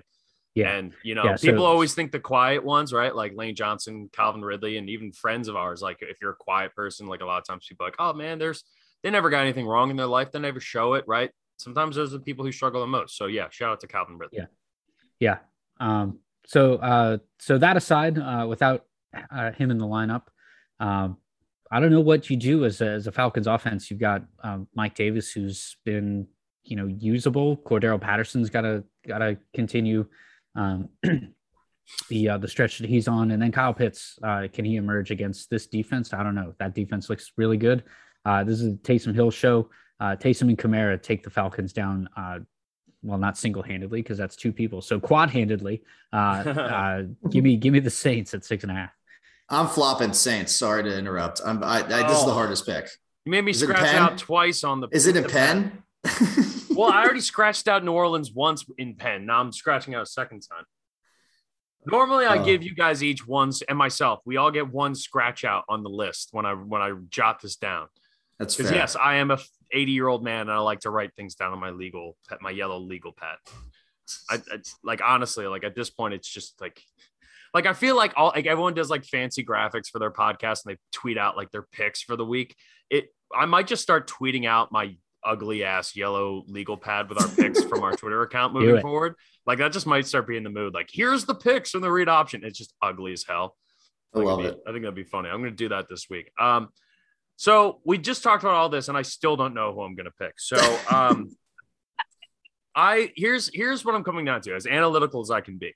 Uh, the Falcons need to be able to run the ball. I don't think they're going to be able to against the Saints defense, which means can Matt Ryan do enough with Kyle Pitts and Russell Gage and the guy whose last name looks like zucchini to Chaos. Zaccheaus, thank you. It looks like zucchini every time I'm seeing. Yes. oh, there's that guy's name is zucchini. Um, will will they be able to do enough through the air, especially with Mike? Because Marshon Lattimore going to cover Kyle Pitts. I would love to see that. I think that'd be electric. Um, and and we might end up seeing some of it. I think the Saints defense does a lot. But Taysom Hill, man, like remember Taysom Hill lost to Jalen Hurts and the Eagles, like when the Eagles were a two and 12 team last year, and the Saints were a, a 10, 12 win team. So you never you're gonna get. You guys are on New Orleans. Uh, if we're all if we all lose, we all lose together. I'm taking the Saints here. I also need to make up some ground with our picks. I'll go over the overall standings at the end of this because your boy had a had a not great week overall last week. Um, all right, next game, Raiders cross country off the bye, taking on Joe Judge and the Clapper and Danny Dimes on a short week. Uh, Raiders Giants. Right now, the Raiders are a three point favorite on the road. Uh, I believe, pardon my take, we're the ones that pointed out that Daniel Jones is sick on the road and he's terrible. I mean, they almost, they arguably should have won that game on Monday night. They didn't. Um, right now, Raiders three point road favorite, but what are the Raiders? I mean, one of the things we didn't get to was the uh, Henry Ruggs story this week, which is horrifying. Um, Yeah. and if you if you don't know the details of that story, go look them up. Uh, we're not going to talk about it here. I don't really think it's uh, what this podcast is, but it's obviously a horrible thing. Moral of the story: Don't drink and drive. Just don't drink and drive, please. Don't let other people Um, drink and drive. Be the friend that takes the keys. Yep. Yeah, That's it. you don't know. You don't know whose life you're, you're you might save. Um, so that team's going through a lot right now, and they've gone through a lot in the last few weeks.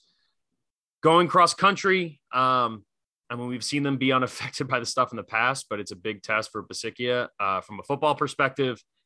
I don't know what to make of the Giants, other than it seems like they play hard in every game, and I, and I think Joe Judge does a good job of getting that out of those guys. It does seem like a low number for a team that's five and two playing a team that's two and six, even if it is on the road. Uh, I'm going to take the Raiders. I think the Raiders end up pulling this one out. I think they win by um, by a touchdown here at least. So yeah, give me the Raiders. I think uh, I'm taking the Raiders as well. And my reasoning is this when stuff like this happens, when real life shit hits your team, and they've had so much stuff happen to their team in general with Gruden and, and just just so many key pieces of their team that are no longer with the team for different reasons. But sometimes it's you don't you have to answer questions all week and have all this stuff with the media and their friends and their family and all that stuff. Some people just want to go out and play fucking football. And I think these guys are going to go out and sling it and have a great time and good for them. The people, listen, Gruden did some awful things and whatever happened with Ruggs happened and, and it's it's t- horrifying. And either way, these players deserve to go out and have some fun. I hope they do, and I hope they they blow them out. Yeah, I'm with you. I'd sit here and give you the X's and O's about how the how Raiders aren't going to be able to run the ball effectively. Josh Jacobs is banged up, and even then they've got Kenyan Drake and Peyton Barber behind him. But the Giants' defensive line is really good, or has played better at least, uh, and they can stuff the run. And I don't think that's uh, the Raiders necessarily have the the receiving depth to uh, to to beat that or overcome that. But screw it. I mean, this is a team that needs a rallying cry. They've got Darren Waller coming back. Uh, Derek Carr, for for all the crap I've given him over the years, has been such an effective leader of this football team. Uh, in the last what six or so weeks, that that all the the shit is at the fan in that organization. So kudos to him. I think he does it again and leads them to another win, uh, at least against the spread. Yeah. And, and, and, from an X's no standpoint, the Giants are a bad passing defense, you know, and, and so uh, yeah. the Raiders are right now the number one passing offense in football. So, yeah, I'm, I'm going to take Derek Carr to just keep, you know, throwing the ball as well as he has. And I think they continue to move on. Um, another interesting game between two very different four and four squads here. The New England Patriots going to Carolina. Uh, I think to make a joke that might be a little old, Sam Darnold's going to be seeing some ghosts as he takes on the New England Patriots after Halloween. well, remember a couple years ago when Sam Darnold oh, said yeah. he was seeing ghosts as a rookie, and it was a whole thing. It was a joke, Jeff. well, you know, Scotty, with you, I don't know what goes over your head and what doesn't. a ghost, probably. Jesus. Um, Mac Jones, two wins in a row. The Patriots seem to have a good formula in place for this team. Uh, I, I, was listening to an interview with Julian Edelman not that long ago where he was talking about, you know, what Bill Belichick's philosophy is when it comes to the season, which is why I think one of the things he does such an incredible job of is the first two months of the season, September, October, you're figuring out like, hey, what are we? What's working? What's not? You're trying to figure out what that formula is. And then so that way, by the time November hits, you're off and running. We all know how good Tom Brady is in his career in the month of November. He's like the greatest. Not only is he the greatest quarterback of all time, but he's also statistically the greatest quarterback in the month of November of all time. He the, the, the Gnote. Yeah, the greatest November quarterback of all time. The Gnote. Oat. There you go. Yeah, you had, you maybe go. we'll just say it's a silent Q. We'll just go Gnote. Um, and and I think that's what we're seeing right now with this New England team is Bill Belichick and Josh McDaniels. They've figured out what this team is, what they do well, and now that they've kind of done that, they're ready to like, boom, let's take the off ramp. Let's fucking rip this thing. Uh, I think the Patriots win very comfortably here. I have the Patriots covering the three and a half uh, as a road favorite. Yeah, I'm taking the Patriots too. I, I just think that, man, this, I don't know what's going on with the Panthers. I like Matt Rhule, but somehow, some way, Mac Jones is starting to come into his own. And, and I really do like what Bill Belichick's doing on the defensive side it's not his best defense by any means, but this is I feel like the last couple weeks is some of the best coaching he's done in a while, and I hope to see it keep rolling. So I'm going to go with uh, New England. Yeah, um, that all sounds really logical and uh, and smart. But uh, logic be damned, McCaffrey's back. Maybe I think potentially he was practicing this, is, this week. Yep. This is uh, if nothing else, a Stephon Gilmore revenge game. Give me the Panthers. You know, I, I do like the Stephon Gilmore point, but here's the thing: I don't think now, and to this point, at the same time, I don't think the Pats are going to try to beat the Panthers through the air. They're going to try to run the ball, but the Panthers are a pretty good run defense, and you got Derrick Brown in the middle, who I'm telling. I've been saying it all year. Derrick Brown is the most under talked about guy in college in, in the NFL right now. Uh, he was a top, I think he was taken sixth overall just two years ago. And I've said this before D tackles when you're one of those premier guys, especially like Jordan Davis, like Jordan Davis, the kid from Georgia, when he comes in the league, he's going to be amazing immediately. But for the most part, it takes some time for the bodies to finish developing to fully get to that point where it's like, all right, you can be the Fletcher Cox, you can be, unless you're Aaron Donald, and but even still, Aaron like Donald an apple on the tree. You gotta, you yeah. gotta pick it at the right time, or like a flower, like Nick Sirianni likes to say. Um, but yeah, I, I I don't know. I think it's gonna be an interesting game. Um, but I do think I think this is a game where it's like if the Patriots are actually going to be a dark horse like team in the AFC, this is the game that they need to prove it and win this one. Handily. Must win. Yeah, yeah. I, th- I, think they do. I wouldn't call it a must win, but it's like a it's a prove it game. It's a like, hey, we are here. We're beating bad teams, but again, both of these teams are four and four, and yeah. um, you know, I mean, credit to the Patriots. Back- Patriots have been in every. I mean, the Patriots almost beat the Bucks. They almost beat uh, the the Cowboys. Right, both those games came down to the final play. The Texans. Then, but then, yeah, you look at the Texans, like, yeah, but they almost almost lost to the fucking Texans. Like, what to make of the Pats? They still have a chance to play Buffalo twice, which will be fun. Speaking yeah, of Buffalo, and Mac oh, Jones is going to see ghosts. Mac Mac Jones is going to be the one seeing ghosts. I don't and know. It's Stephon Gilmore. yeah, I don't know about that one. Yeah, that'll be uh that'll be fun. I don't know. Maybe they learned something in uh the the three months that they were on the same team, even though Stephon Gilmore never actually practiced or played for the Pats at the time.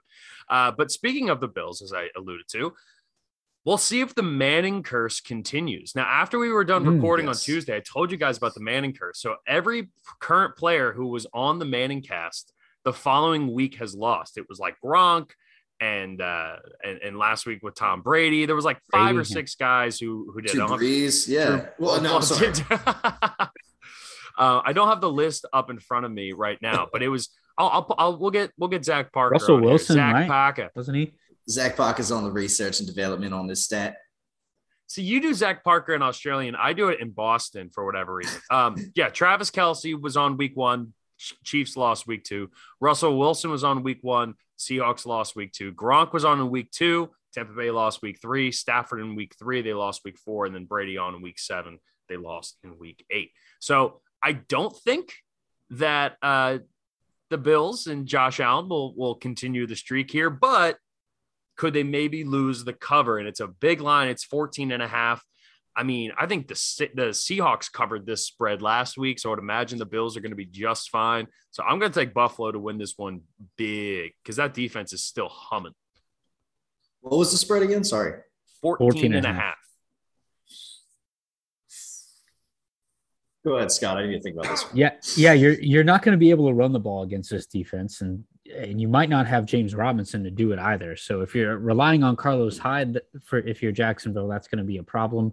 I do think Jamal Agnew and Trevor Lawrence hook up for two touchdowns. That's my dark horse pick of the week. Um, but 14 and a half, ah, screw it. Give me Jacksonville. The curse continues. Woo!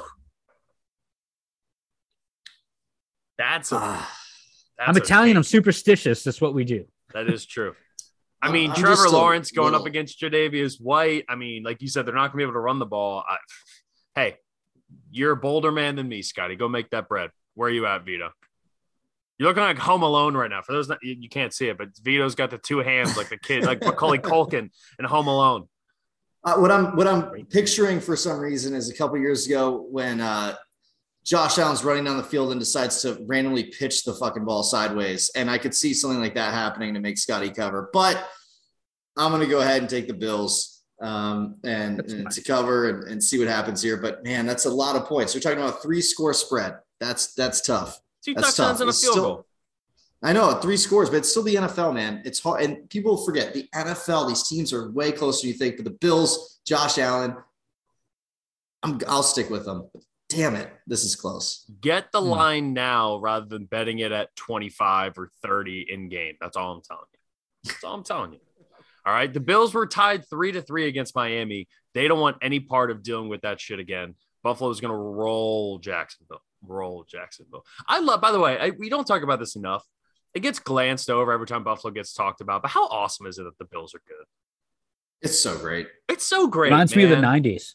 I hope I hope to God that Josh Allen brings them the Super Bowl. I, I mean, I've been a lifelong Bills fan for like four years now, and it's been fucking exciting, man. I break tables, I bought jerseys. Uh, me and my friend bet on them once, and it was the only money in our account, and we bet on them almost every week since. It's been they've been one of the best teams against the spread in that time, so we've been lucky. Uh, anyway, yeah, Maybe we need to do like a like a read option road podcast where we all go to a Buffalo game. I'm in. Maybe maybe I'll maybe join definitely- Bills Mafia. maybe we need to make that happen because I would I Let's would do like- it next by the way, season, though. If no, see, because if I'm going to Buffalo, I want to go when it's cold. I too. want I want the authentic Buffalo. I want to see So people like week three. with their shirts. I want to I want to see people with their shirts off in like zero degree weather and jumping through tables that are Beer on fire. blankets. Um, yeah, Since we talked a lot about JMU on the pod, I should note one of the most famous NFL alum from uh, that went to JMU is Scott Norwood, the famous kicker Wow. The uh yeah. who, Yeah. who missed Infamous. who missed- Infamous, rather. Hey, hey, if you've seen the four seasons in Buffalo, 30 for 30, you walk away being like, I want to be best friends with Scott Norwood because that man has gone through more shit. I and was feel more for of a, guy.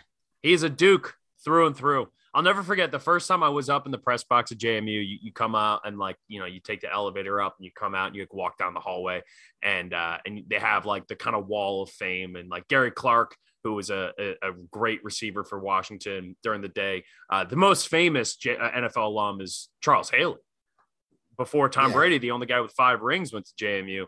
Uh, and then there's just a picture of Scott Norwood. and you're like, amazing wide receiver, one of the greatest DNs and you know throughout the 90s and the late 80s, and then just white ass small Scott Norwood, love it. most famous for choking. Uh, all right, We got one more one o'clock game here. Another interesting game, and I'll tell you what, the spread on this one is actually what intrigues me the most. The Minnesota Vikings, who I think we all agree are a pretty good football team, but just uh, frustrating is probably a good word. They're going to Baltimore.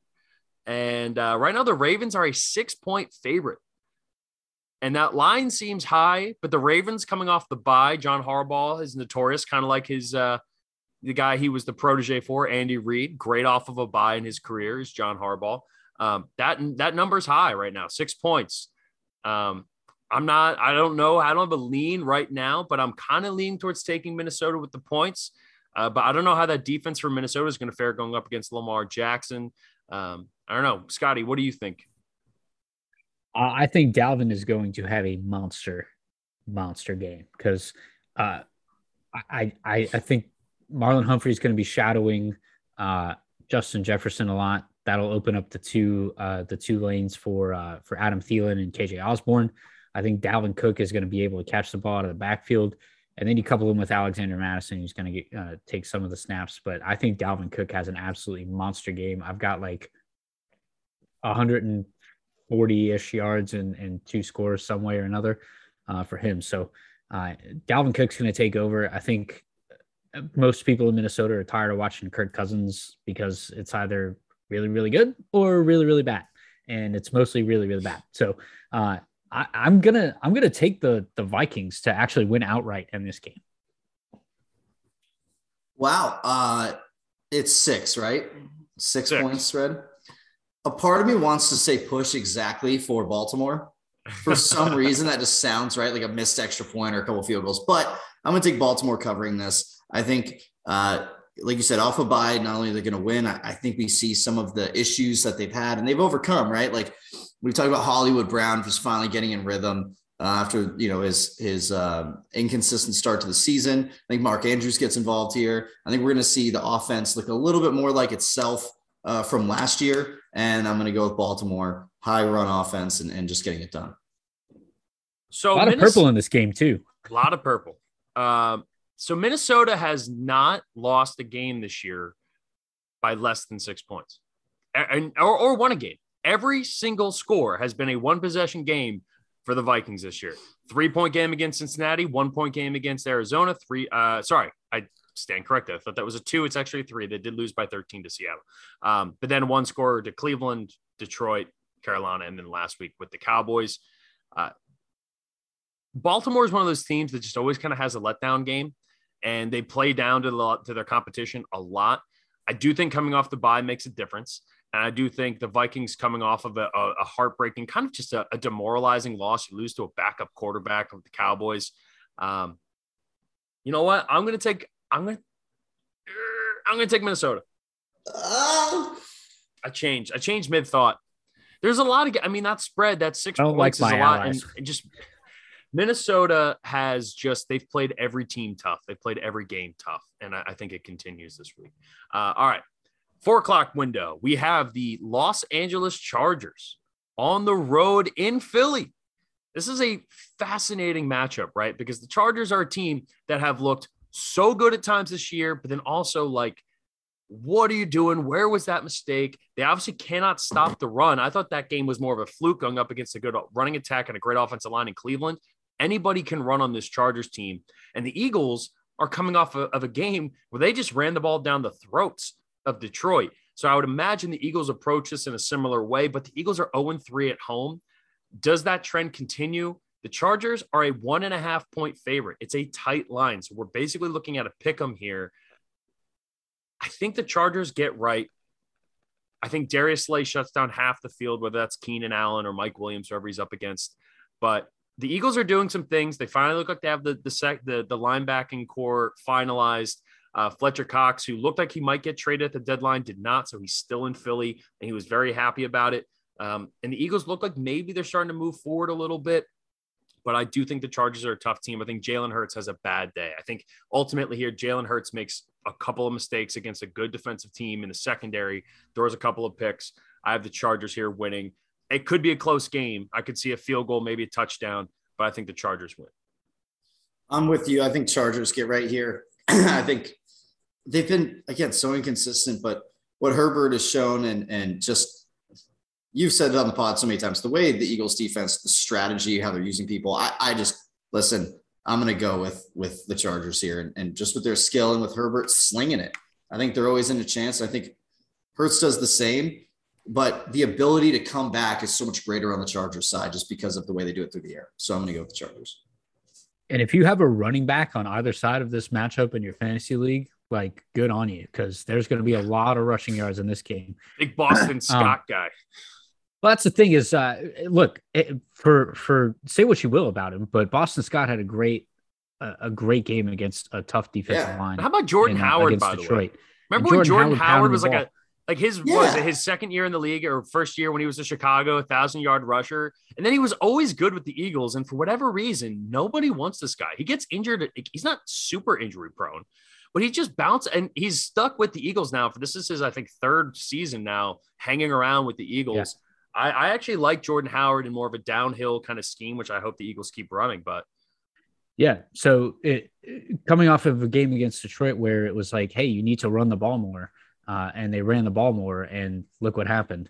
Uh, yeah. Uh, I think they're going to have a big day on the ground. I, I don't think that they they cover the one and a half though. I think the Chargers do get right. They just have too much weaponry on offense and a better secondary um, that can really confuse Jalen Hurts, like you said, Jeff. So uh, I'll take the Chargers as well. And the Chargers are used to playing road games because every single game for the Chargers is a road game. The one aspect of this, too, is I could hear, like, hey, they're running the ball a lot. So that means there's going to be something open for Jalen Hurts. Well, the guy who's most likely going to be spying Jalen Hurts uh, from that outside linebacker spot is going to be Derwin James, who is probably the number one player in the NFL, minus maybe Micah Parsons. And, probably within the next couple years, definitely will be Micah Parsons. That I don't want to be spying a running quarterback because Derwin James is just so hard. athletic. He's it's it's hard to run on that guy. Now, if he's just constantly when they do those read options, I was watching a breakdown of Jalen Hurts against the you know the Lions. Jalen Hurts was really disciplined in like, hey, the linebacker's there, right? Because for a little X's and O's breakdown for people who don't know, when you run that read option, right, you have one to you have one person you're keying on as the quarterback.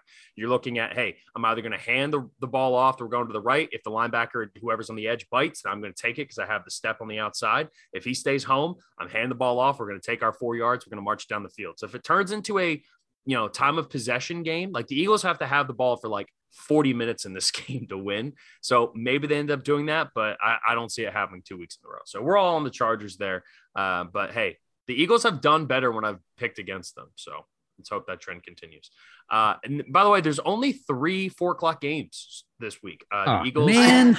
the Eagles are the, the Eagles are 405, and then we have Packers, Chiefs, and Cardinals, Niners at 425.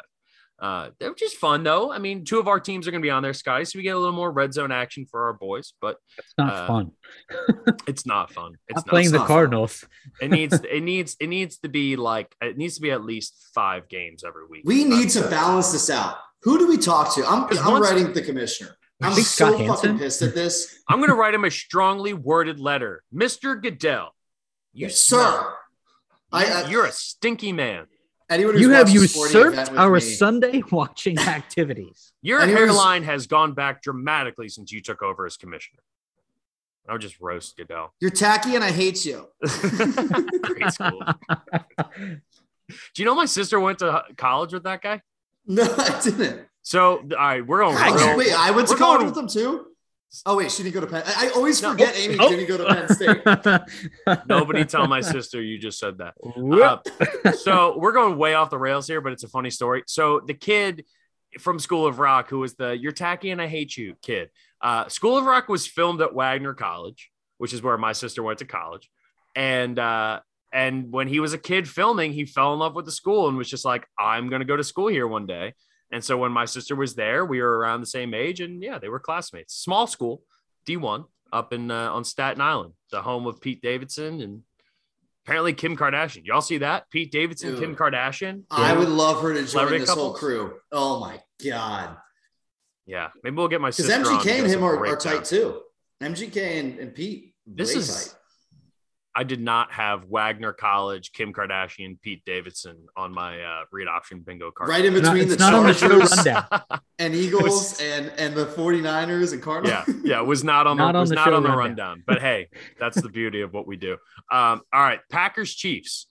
not as enticing as it was, uh, or maybe it is, right? Because now I think this game's going to be a little bit more competitive. I still don't, I feel no better about the Chiefs after what I saw Monday night, with the exception of Mahomes. And I, so I have decided I'm exclusively a Manning cast guy now. Oh, 100%. On Monday night. And, yeah. and, and it's so funny because when it first happened, everyone was just like, oh my God, the Manning cast, the Manning cast. And then like the zag to that was like, oh man, all of sports media is just all over the Manning cast now. And I was like, all right, well, I kind of, I, no, like if those two are on there, the way they break down some of the stuff Mahomes is doing live with the short throws and like the timing route, like all that stuff was so much more interesting. I got way more out of it. And I was still, and I think too, like when you're as big of football fans, I think as we are, like the clock management stuff, the stuff that the announcers say that maybe the casual fan doesn't pick up on, or stuff that we're like naturally just picking up on like right like the, like the two minute drill at the end of the monday night game with daniel jones i'm sitting there like what are you doing right like i didn't need steve levy and dumbass brian griese i don't like brian griese sorry uh, i don't need them to be like telling say me that he was my first quarterback i ever followed i had a poster in my room I love Louis Riddick. I think Louis Riddick should. I think Luke it should Riddick just. Great. I think it should just be Steve Levy and Louis Riddick. I don't think Brian Griese should be on the call. But you know, he's strong armed ESPN because he and Levy did college games, and now I'm getting too into the weeds again. Nonetheless, what I'm saying here is just the Manning cast gives you a chance to actually see some X's and O's things that if you're a football nerd, that like it just helps you understand better. And the way he was getting quick passes out, they definitely are. Teams are definitely eliminating the deep ball when it comes to Tyreek, when it comes to the outside stuff, especially without a Sammy Watkins there. And I think the Chiefs did a really good job of getting the ball to Tyreek Hill in space. And Tyreek Hill had a huge day. I think he had a 100 yards and a touchdown. Um, so Tyreek's getting open. The Travis Kelce stuff is a bit alarming. I'm not going to lie. It seems as though because tight ends, it happened to Zach Ertz. It's a cliff, man. Like you're so good, you're so good, and then one day, like boom, it's just not there.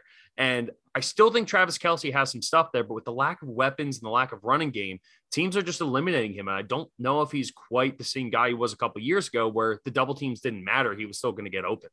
Um, no man, that I being, think even when he was double teamed, though, he got open a few times. It was just like the pressure they were producing as well. Like they chose to double him to your point and let Tyreek go. Yeah, I think there's going to come a time here where we're going to see some teams be like, ah, we'll, we'll double Tyreek, and Kelce's going to have a field day in the middle. Yeah, I mean, we've still seen Kelce have monster. I mean, until like the last two weeks, Kelce still had like yeah. 75 yards every single game. So I'm not saying that he hit that wall yet, but like Zach Ertz went from breaking the record for catches in a season by tight end one year to all of a sudden is like he's probably a mid-tier starting tight end. So like that cliff does come for tight ends quicker than it comes. I'm not saying it's there yet.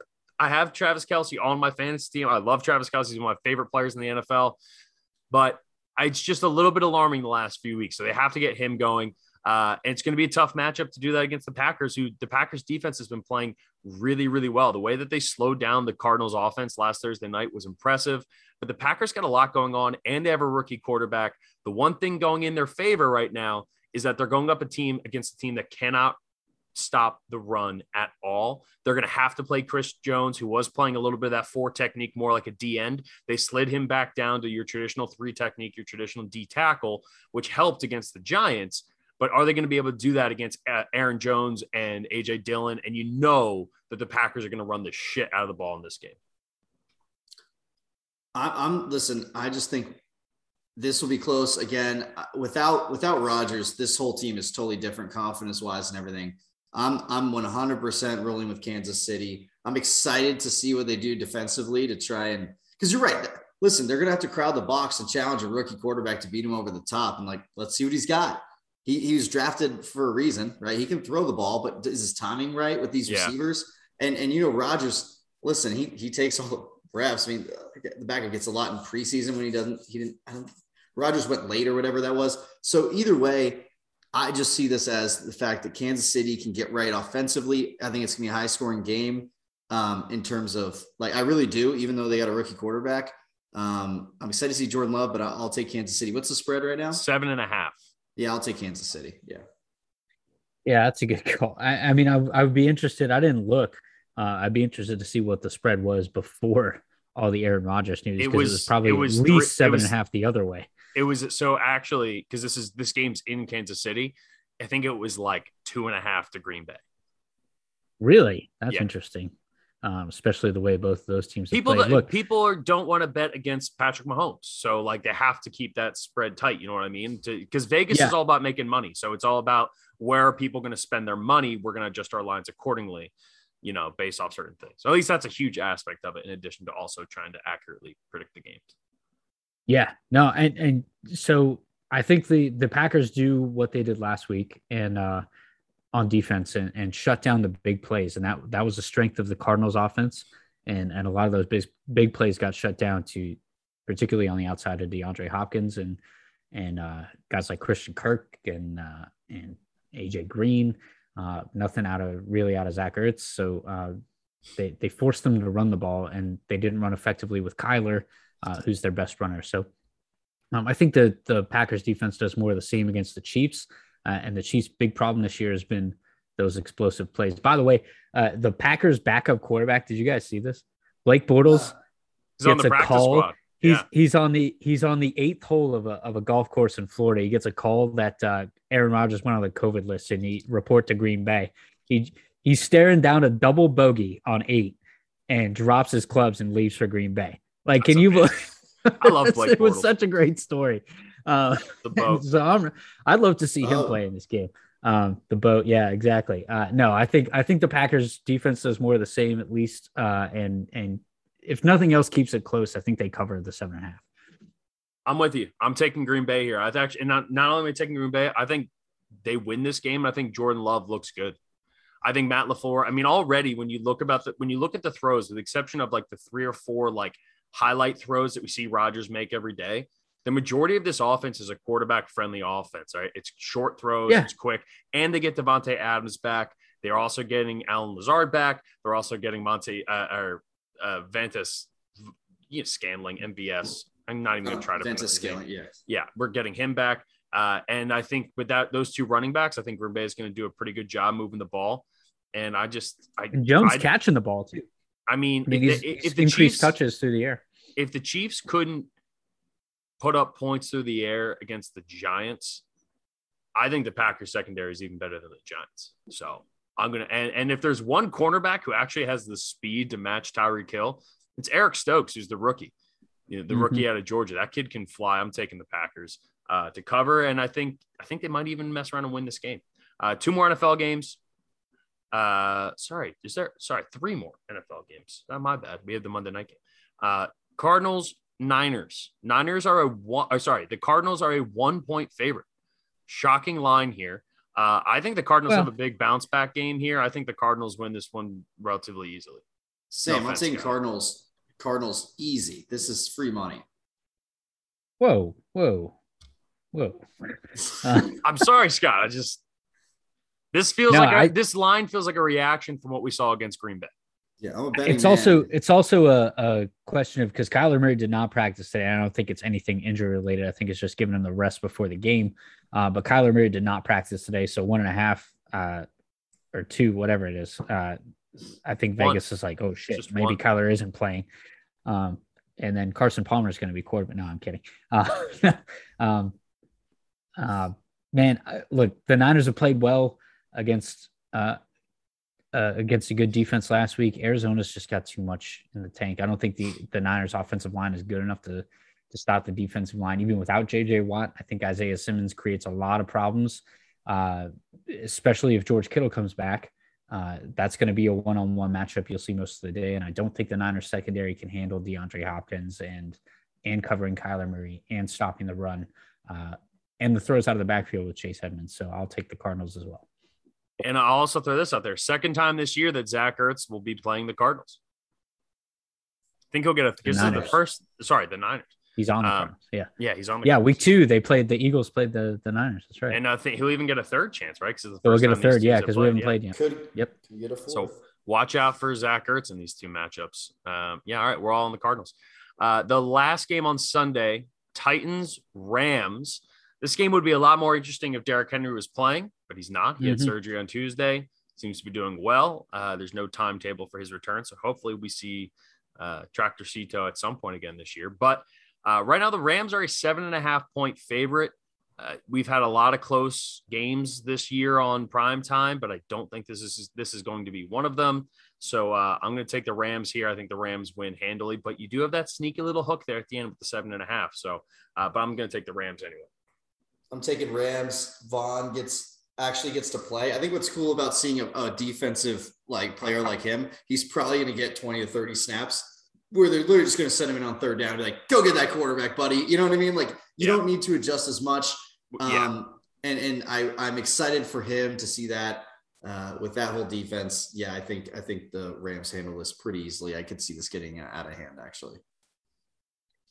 Yeah, me too. Um, I think uh, losing a guy like Derrick Henry, you know, injuries can oftentimes be galvanizing and, uh, and the team kind of rallies around um, how do we plug this hole? But Derrick Henry is a, a massive hole in that offense. And uh, you don't know what you're going to get out of Jeremy McNichols, although he is upside as a as a as a pass catcher out of the backfield.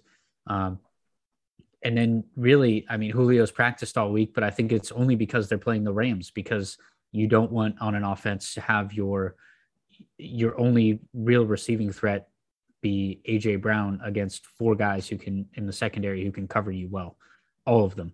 Uh, so having a second guy out there, at least if Julio's not a decoy, if anything else, uh, helps helps that uh, offense open up a little bit. But I don't think it's even close to enough. And I'll take the Rams at seven and a half.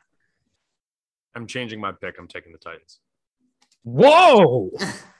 Whoa! I'm taking them to cover. I'm taking them to cover. Whoa! I still think the Rams win, but Tannehill's still a good quarterback. I think they galvanize. I think I think you what? said it there, Scott. I think I think they're going to be able to run the ball okay. Uh, and, and AJ, Br- AJ Brown. yeah. I know that sounds okay. stupid, but hey, I'm stupid. Hey, so check never, your gut. Never, I never once have claimed to be a smart man, Scotty. Never once. Give me the Titans to cover the seven and a half. All right, Monday night, friend. Chicago Bears on the road in Pittsburgh. Uh, another game that's going to be ugly, but I oh, have a. God. This might be my favorite of the week. Pittsburgh Steelers are a six and a half point favorite. That line is way too big.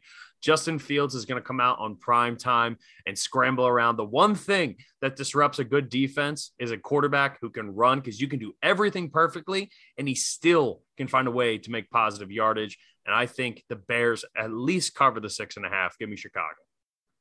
I think so too. I think him watching JJ watching JJ run after him and just to see the speed differential. I think people are going to see TJ. something this weekend. TJ. TJ. TJ. Thank you. I knew right when I said I was like, wait, why is random that Watt? Random Watt. It's a, there's a Watt. There's a Watt that's going to be running after him again. And uh, no, I think what's going to be cool is is uh, seeing the speed differential there. What look at listen, quarterbacks. So a lot of quarterbacks have good speed. What Justin Fields also has is incredible acceleration. So watch when someone comes in the pocket, watch how fast he gets out and gets to top speed. I think he's going to have at least 50 yards rushing, probably two turnovers, honestly. And he's going to find a way to at least cover, which to me, that's all my money cares about. Yeah, I think this defense is going to have to try to pick it up with uh, with Melvin Ingram uh, having been traded. Uh, that was a that was a key cog in the uh, in the the motor he's there. now with the Chiefs. Defense. Yeah, yeah. Um, I don't want to do with another three in a row. I picked against almost everyone in the in the uh, AFC North. No, I took the Browns. Ah, screw it. I'll leave the Browns as the AFC North team, team though. You yeah. yeah, you're gonna uh, have to pick Bears. one. All right, we're yeah. all in Chicago.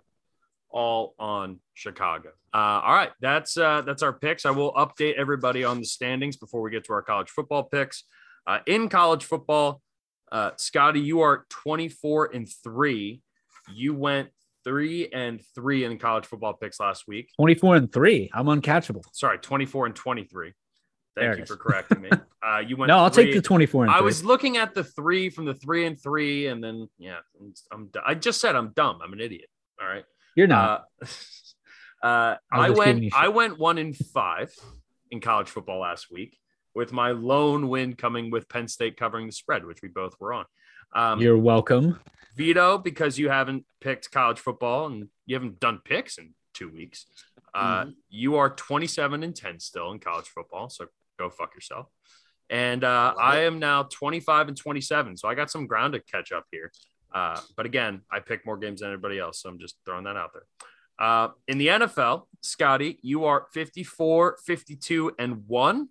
Nice. Vido, you are 45 and 44 and one. And I am 60, 60 and one. Just riding Right. that 500 chain. So overall, Scotty, you are 78, 75 and one.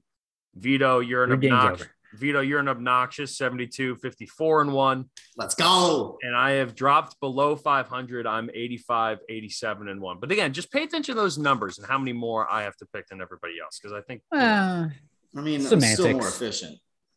yeah. Brian's the Kevin Durant of of the podcast.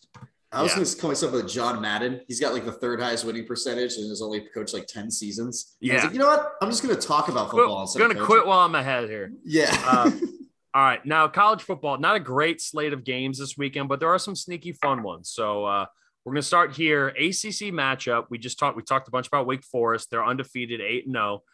They are an underdog on the road against the 4 and 4 North Carolina Tar Heels, a team that can put up some monster numbers. Everyone's kind of dumping on Sam Howell. Sam Howell statistically is basically uh, having the exact same season he did last year. So for all the people that like Sam Howell last year and now it's like, oh, Sam Howell's not. No, Sam Howell's still a really good quarterback. I still think he'll probably go in the top 10 this year's draft.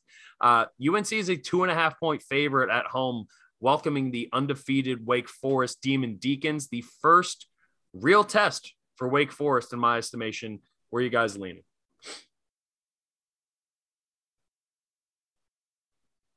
I uh I I really like the uh that Sam Hartman uh is just slinging the ball all over the pitch. Um and and man what a story too. I saw one of that a couple of weeks ago his uh his college he was a feature of the college game day uh that the the uh, the sad story that they do every uh, every college game day and had me in tears. So I'm rooting for that kid uh just because of what he's gone through. So uh, I'll take I'll take Sam Hartman and uh, and Wake Forest to keep the uh, the Cinderella story alive. I agree. I think the UNC defense has been very suspect. I agree their offense can score, but so can Wake Forest. So I'm, I'm going to go with Wake Forest in a close one. But um, I, I honestly don't know if they win or just cover, but this is going to be close, and I, I'll take Wake Forest. This game, I mean, this is going to be a flat out shootout, right? I mean, wait, North Carolina just put up like what 48 or whatever they did against Notre Dame last week, a good Notre Dame defense. Uh, I have North Carolina winning this one. I think the expectations have. I mean, it's it's easy to be the plucky underdog when you're Wake Forest, right? The the team that had never been in the top ten before, and now all of a sudden they're they're eight zero, and we have to give them respect, and they're number nine in the eight, in the college football playoff ranking, and, and all this stuff, and now they're going to get a real test against a really really good offense, and I don't think either defense has a good day. The over under is at 76 and a half. Uh, and I would honestly take the over there because I think I was to say too. I think yeah, this I think this is going to be super high scoring. Uh, and, and I think UNC does enough to, to, to cover it. And look, it, it, it comes if it comes down to a field goal, right? A three point game, two and a half is not a crazy line to cover. I think North Carolina wins it.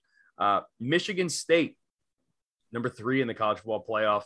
They are on the road going up against Purdue. This is a sneaky, hard game for Michigan Trap State. game. Purdue, they uh, knock off Iowa. They come back the next week. They have a letdown game against Wisconsin. They're not ranked in the top 25 in the first playoff ranking, but Purdue also has one of the best wide receivers in college football in David Bell. Michigan State's biggest weakness, as we saw last week, is the secondary. They can stop the run. I don't think they're going to be able to stop the pass. I actually think there's a really good chance Michigan State gets upset this week. And it's only a three point line right now. Michigan State is a three point favorite on the road. We know Purdue's not always the easiest place to play. I'm leaning towards picking the upset, but I want to hear what y'all's thoughts are on it before I pick. Michigan State all day. This is no brainer. Take the money and run. I, Yeah. I, I urge everyone to bet on this. Yeah, well, I I don't think Purdue's run defense is is their strength either, and I think Kenneth Walker is going to run all over this uh, this Purdue defense uh, more than the uh, than the Purdue receivers will uh, will fly all over the the Michigan State secondary. That's the big advantage. Uh, he's a Heisman candidate for a reason. Uh, just, I just give him the ball every freaking play and just let him work. Uh, K Dub three uh, is going to win this game more, by more than three. So yeah, I'll take Sparty. I really, really want to take Purdue. Go ahead. I, I really do. Cradle of quarterbacks, West Lafayette on a Saturday afternoon. Give me the Boilermakers. Hey, Wow. there he is. Got to Boiler make up. up. ground. I'm I, I do my my college football. I'm either gonna set myself even further behind. You're, I mean, don't get me wrong. The, the biggest thing that's sitting in my mind is the letdown aspect of it, right? Michigan State finally gets their first big win, right? And they have a letdown. Michigan and Purdue just did the same thing last week against Wisconsin. They got something they got to prove. They want to prove that that Wisconsin wasn't a fluke. And David Bell, I'm telling you, if you haven't watched him, watch him. He will be a first round pick in the draft next year. That kid is awesome playing in an offense. I, I just, yeah, no, I'm just, I, I don't love it, but I'm going to take Purdue. I think Purdue, I think Purdue covers. Plus, I get the three points. I get the three points anyway. So if I if I get the three points, ends up being a tight game or something, or a field goal and to push, then I'll take that too. Uh, Auburn, Texas A&M at Texas A&M. A&M's a four and a half point favorite at home right now. Uh, Auburn is a team that I'm telling you, like, I don't know what it is about them. They just got this weird vibe.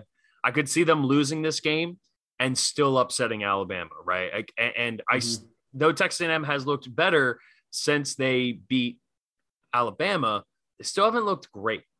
Uh, and, and right now, I'm I'm kind of leaning towards Auburn. I'm getting the four and a half there, so I'm going to take the Tigers. I think that I, I think they could lose, but I think it's going to be a close game. And uh, and after the way Auburn looked last week, shutting down Matt Corral and that Ole Miss offense, yeah, I'm a, I'm a fan right now. I'm going to take uh, Auburn.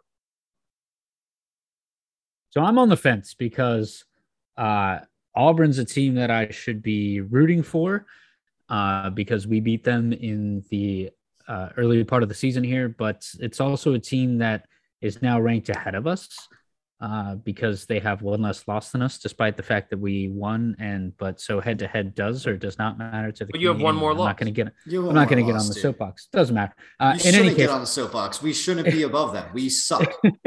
I don't know Uh, why you're even talking about us. there's there's two teams ahead of us. There's two teams ahead of us who we beat. So anyway, um, but the point is that I think Auburn is a much better team than uh than Wait, who's the other Ah. team that Penn State beat that's ahead of you? Oh, Wisconsin. Wisconsin. uh so yeah, um Penn State should be where Wisconsin is, and and that, that it's Eh. ridiculous that Penn State doesn't matter. It, it's not going to matter at the end of the day, so I don't care. We're not going to Pasadena or nothing, so I don't give a shit. I'm not going to the Pinstripe Bowl in New York. honestly. Anyway. If you hear, wait, wait, wait, real good spin zone for you though. Penn State losing unranked, or sorry, Penn State beating like Michigan or Michigan State unranked would hurt their resume more than if you were ranked. So honestly, maybe Oh, it's yeah. a good, maybe it's a good thing that you're unranked. You guys can be the the party crashers a little harder. Sorry, go ahead. Fantastic. Uh, so uh, and we help Cincinnati, so uh, go us. Uh, but go. Uh, I'm going to take. I'm going to take the Tigers. Yeah, this feels like a game that they could roll into College Station and and uh, and mess with the 12th man and uh, and Jimbo Fisher a little bit. They they play tough against a, a, a tough Big Ten defense, uh, and I don't think that A and M is uh, is is that good. Even though they they played really well against uh, Alabama, that was early in the year. Give me uh, Auburn to cover at four and a half.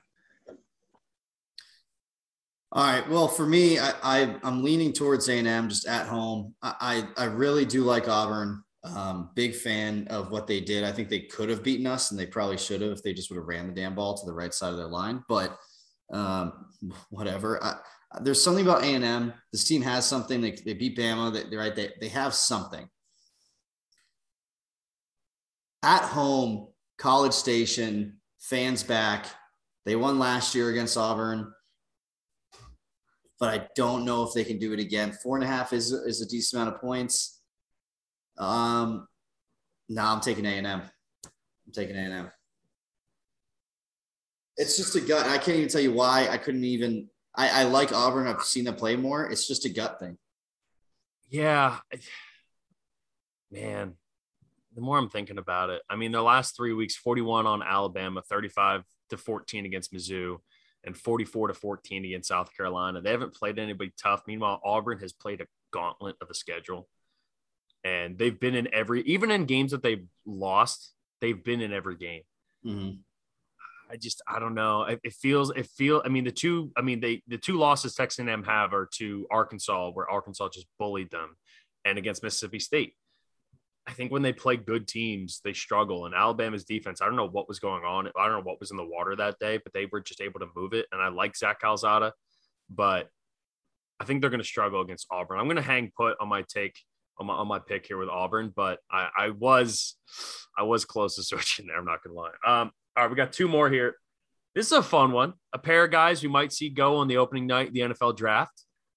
Liberty and Malik Willis, seven and two, on the road going to Ole Miss to take on Matt Corral and the running Rebs. Uh, Miss Ole Miss is a nine and a half point favorite at home. I'm excited for this game because we're going to see there there will be more NFL scouts at this game than at any other game in college football this year, and I want to see what Malik what Malik Willis can do, man.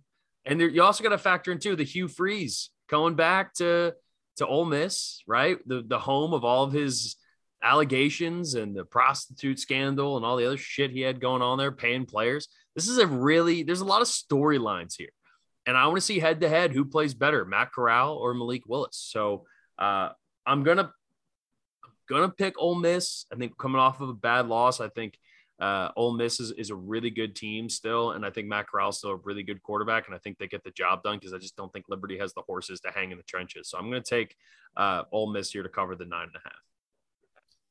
I'm, I'm going to as well. I think uh, you look at Liberty, they've been able to put up some points, but they've also like they haven't played a defense like this, and and they have a, actually after this game that to go play the Raging Cajuns in Louisiana. Uh, they get them at home, but still, then they have Army. This is a tough playing tonight too, right? Louisiana. Yeah, they're about to kick off. Anyway. Oh, oh, they're playing tonight. Yeah, but I, am just saying against Liberty, I, I, I'm with you, Jeff. I think this is. I'm really excited to see the Liberty offense. I, I really am. It's going to be fun, but I do think that uh, they don't get it done at the end of the day. Um, could they cover? Maybe what would you say was nine and a half? Nine and a half. Anytime it's that close to another interval, right? Like so, seven or ten. I just it kind of makes me want to bet the other way. So I'll, I'll stay with uh, I'll stay with Ole Miss and and get them to cover ten nine and a half, so they get ten or more. Yeah, yeah. Yeah, I, I don't know if the the Liberty defense has the answer for Matt Corral, who's the leading passer and the leading rusher on that team, but uh, I believe in the talent of of Malik Willis, and I believe that he's going to go out there and, and score. And uh, nine and a half is a lot, even to go into an SEC uh, SEC stadium on a Saturday night and win, uh, or Saturday afternoon and win rather. And uh, give me the Flames. I'll take them.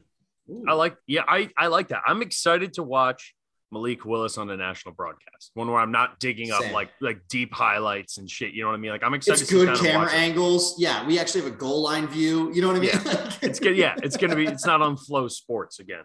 Any way I can rip the CAA in this pod, I'm gonna rip them because FloSports fucking sucks. Bullshit streaming rights there. Uh, last one here. In my opinion, one of the most underrated rivalries in all of college football. The Oregon Ducks are going to Washington. The Civil War. This is a no. This is an Civil awesome, War is Oregon State. Yeah, Oregon, Oregon State. Uh, oh, what did you say? Washington? I didn't even. Yeah, listen. Oregon, Oregon, and Washington. Yeah. Uh, this is I love this this rivalry. It's also sneakily the one of the best color rivalries. The green and yellow against the purple and gold. I I, I think it's always fun, and I work with Brock Huard, who played quarterback at Washington. And one of the things I've learned from him and also working with guys like Ryan Leaf and guys who were out in the Pac 12 and played at Washington, it is one of the hardest places to play in all of college football. It, it legitimately is. And it, I know you're shaking your head, Vido, but no, it, it, it legitimately is that that crowd gets insane for games. It's almost got a little bit of that Seahawk energy to it, you know, because it's right there in Seattle. Uh, this game uh, in Husky Stadium, right on the water, also one of the most beautiful stadiums in college football. I think that place is going to be rocking. And Washington had high expectations coming into this game. And Jimmy Lake, like they need to prove something here. This is Washington Super Bowl. And right now, Oregon is a seven point favorite on the road.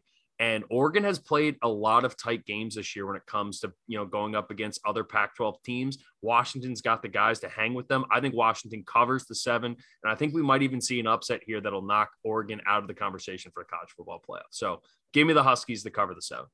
Oof, I'm taking Oregon. I'm running. I'm, I'm, I'm give me those, give me those shoe dog Nike cleats, and I'm, I'm taking off and running off with my, uh, with my points here. I'll, I'll take them to cover.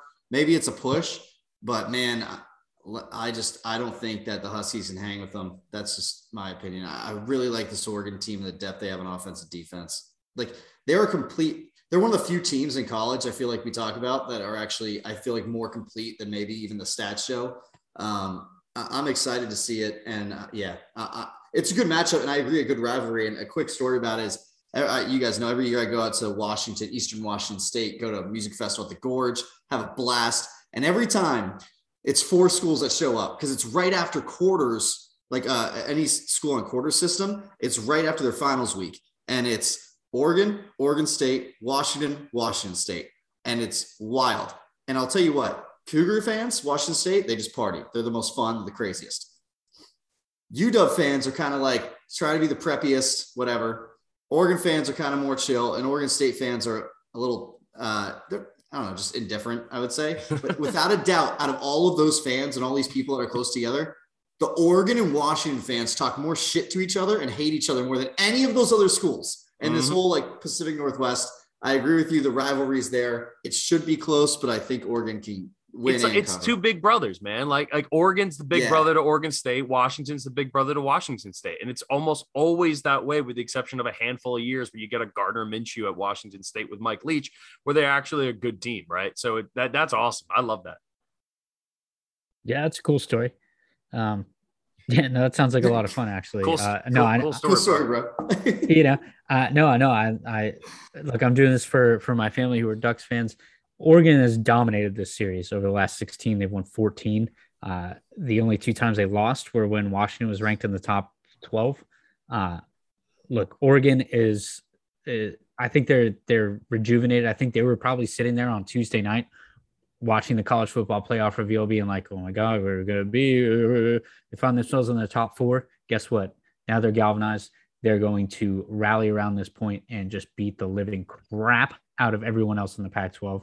Uh, give me the Ducks uh, to very well cover and definitely win this game.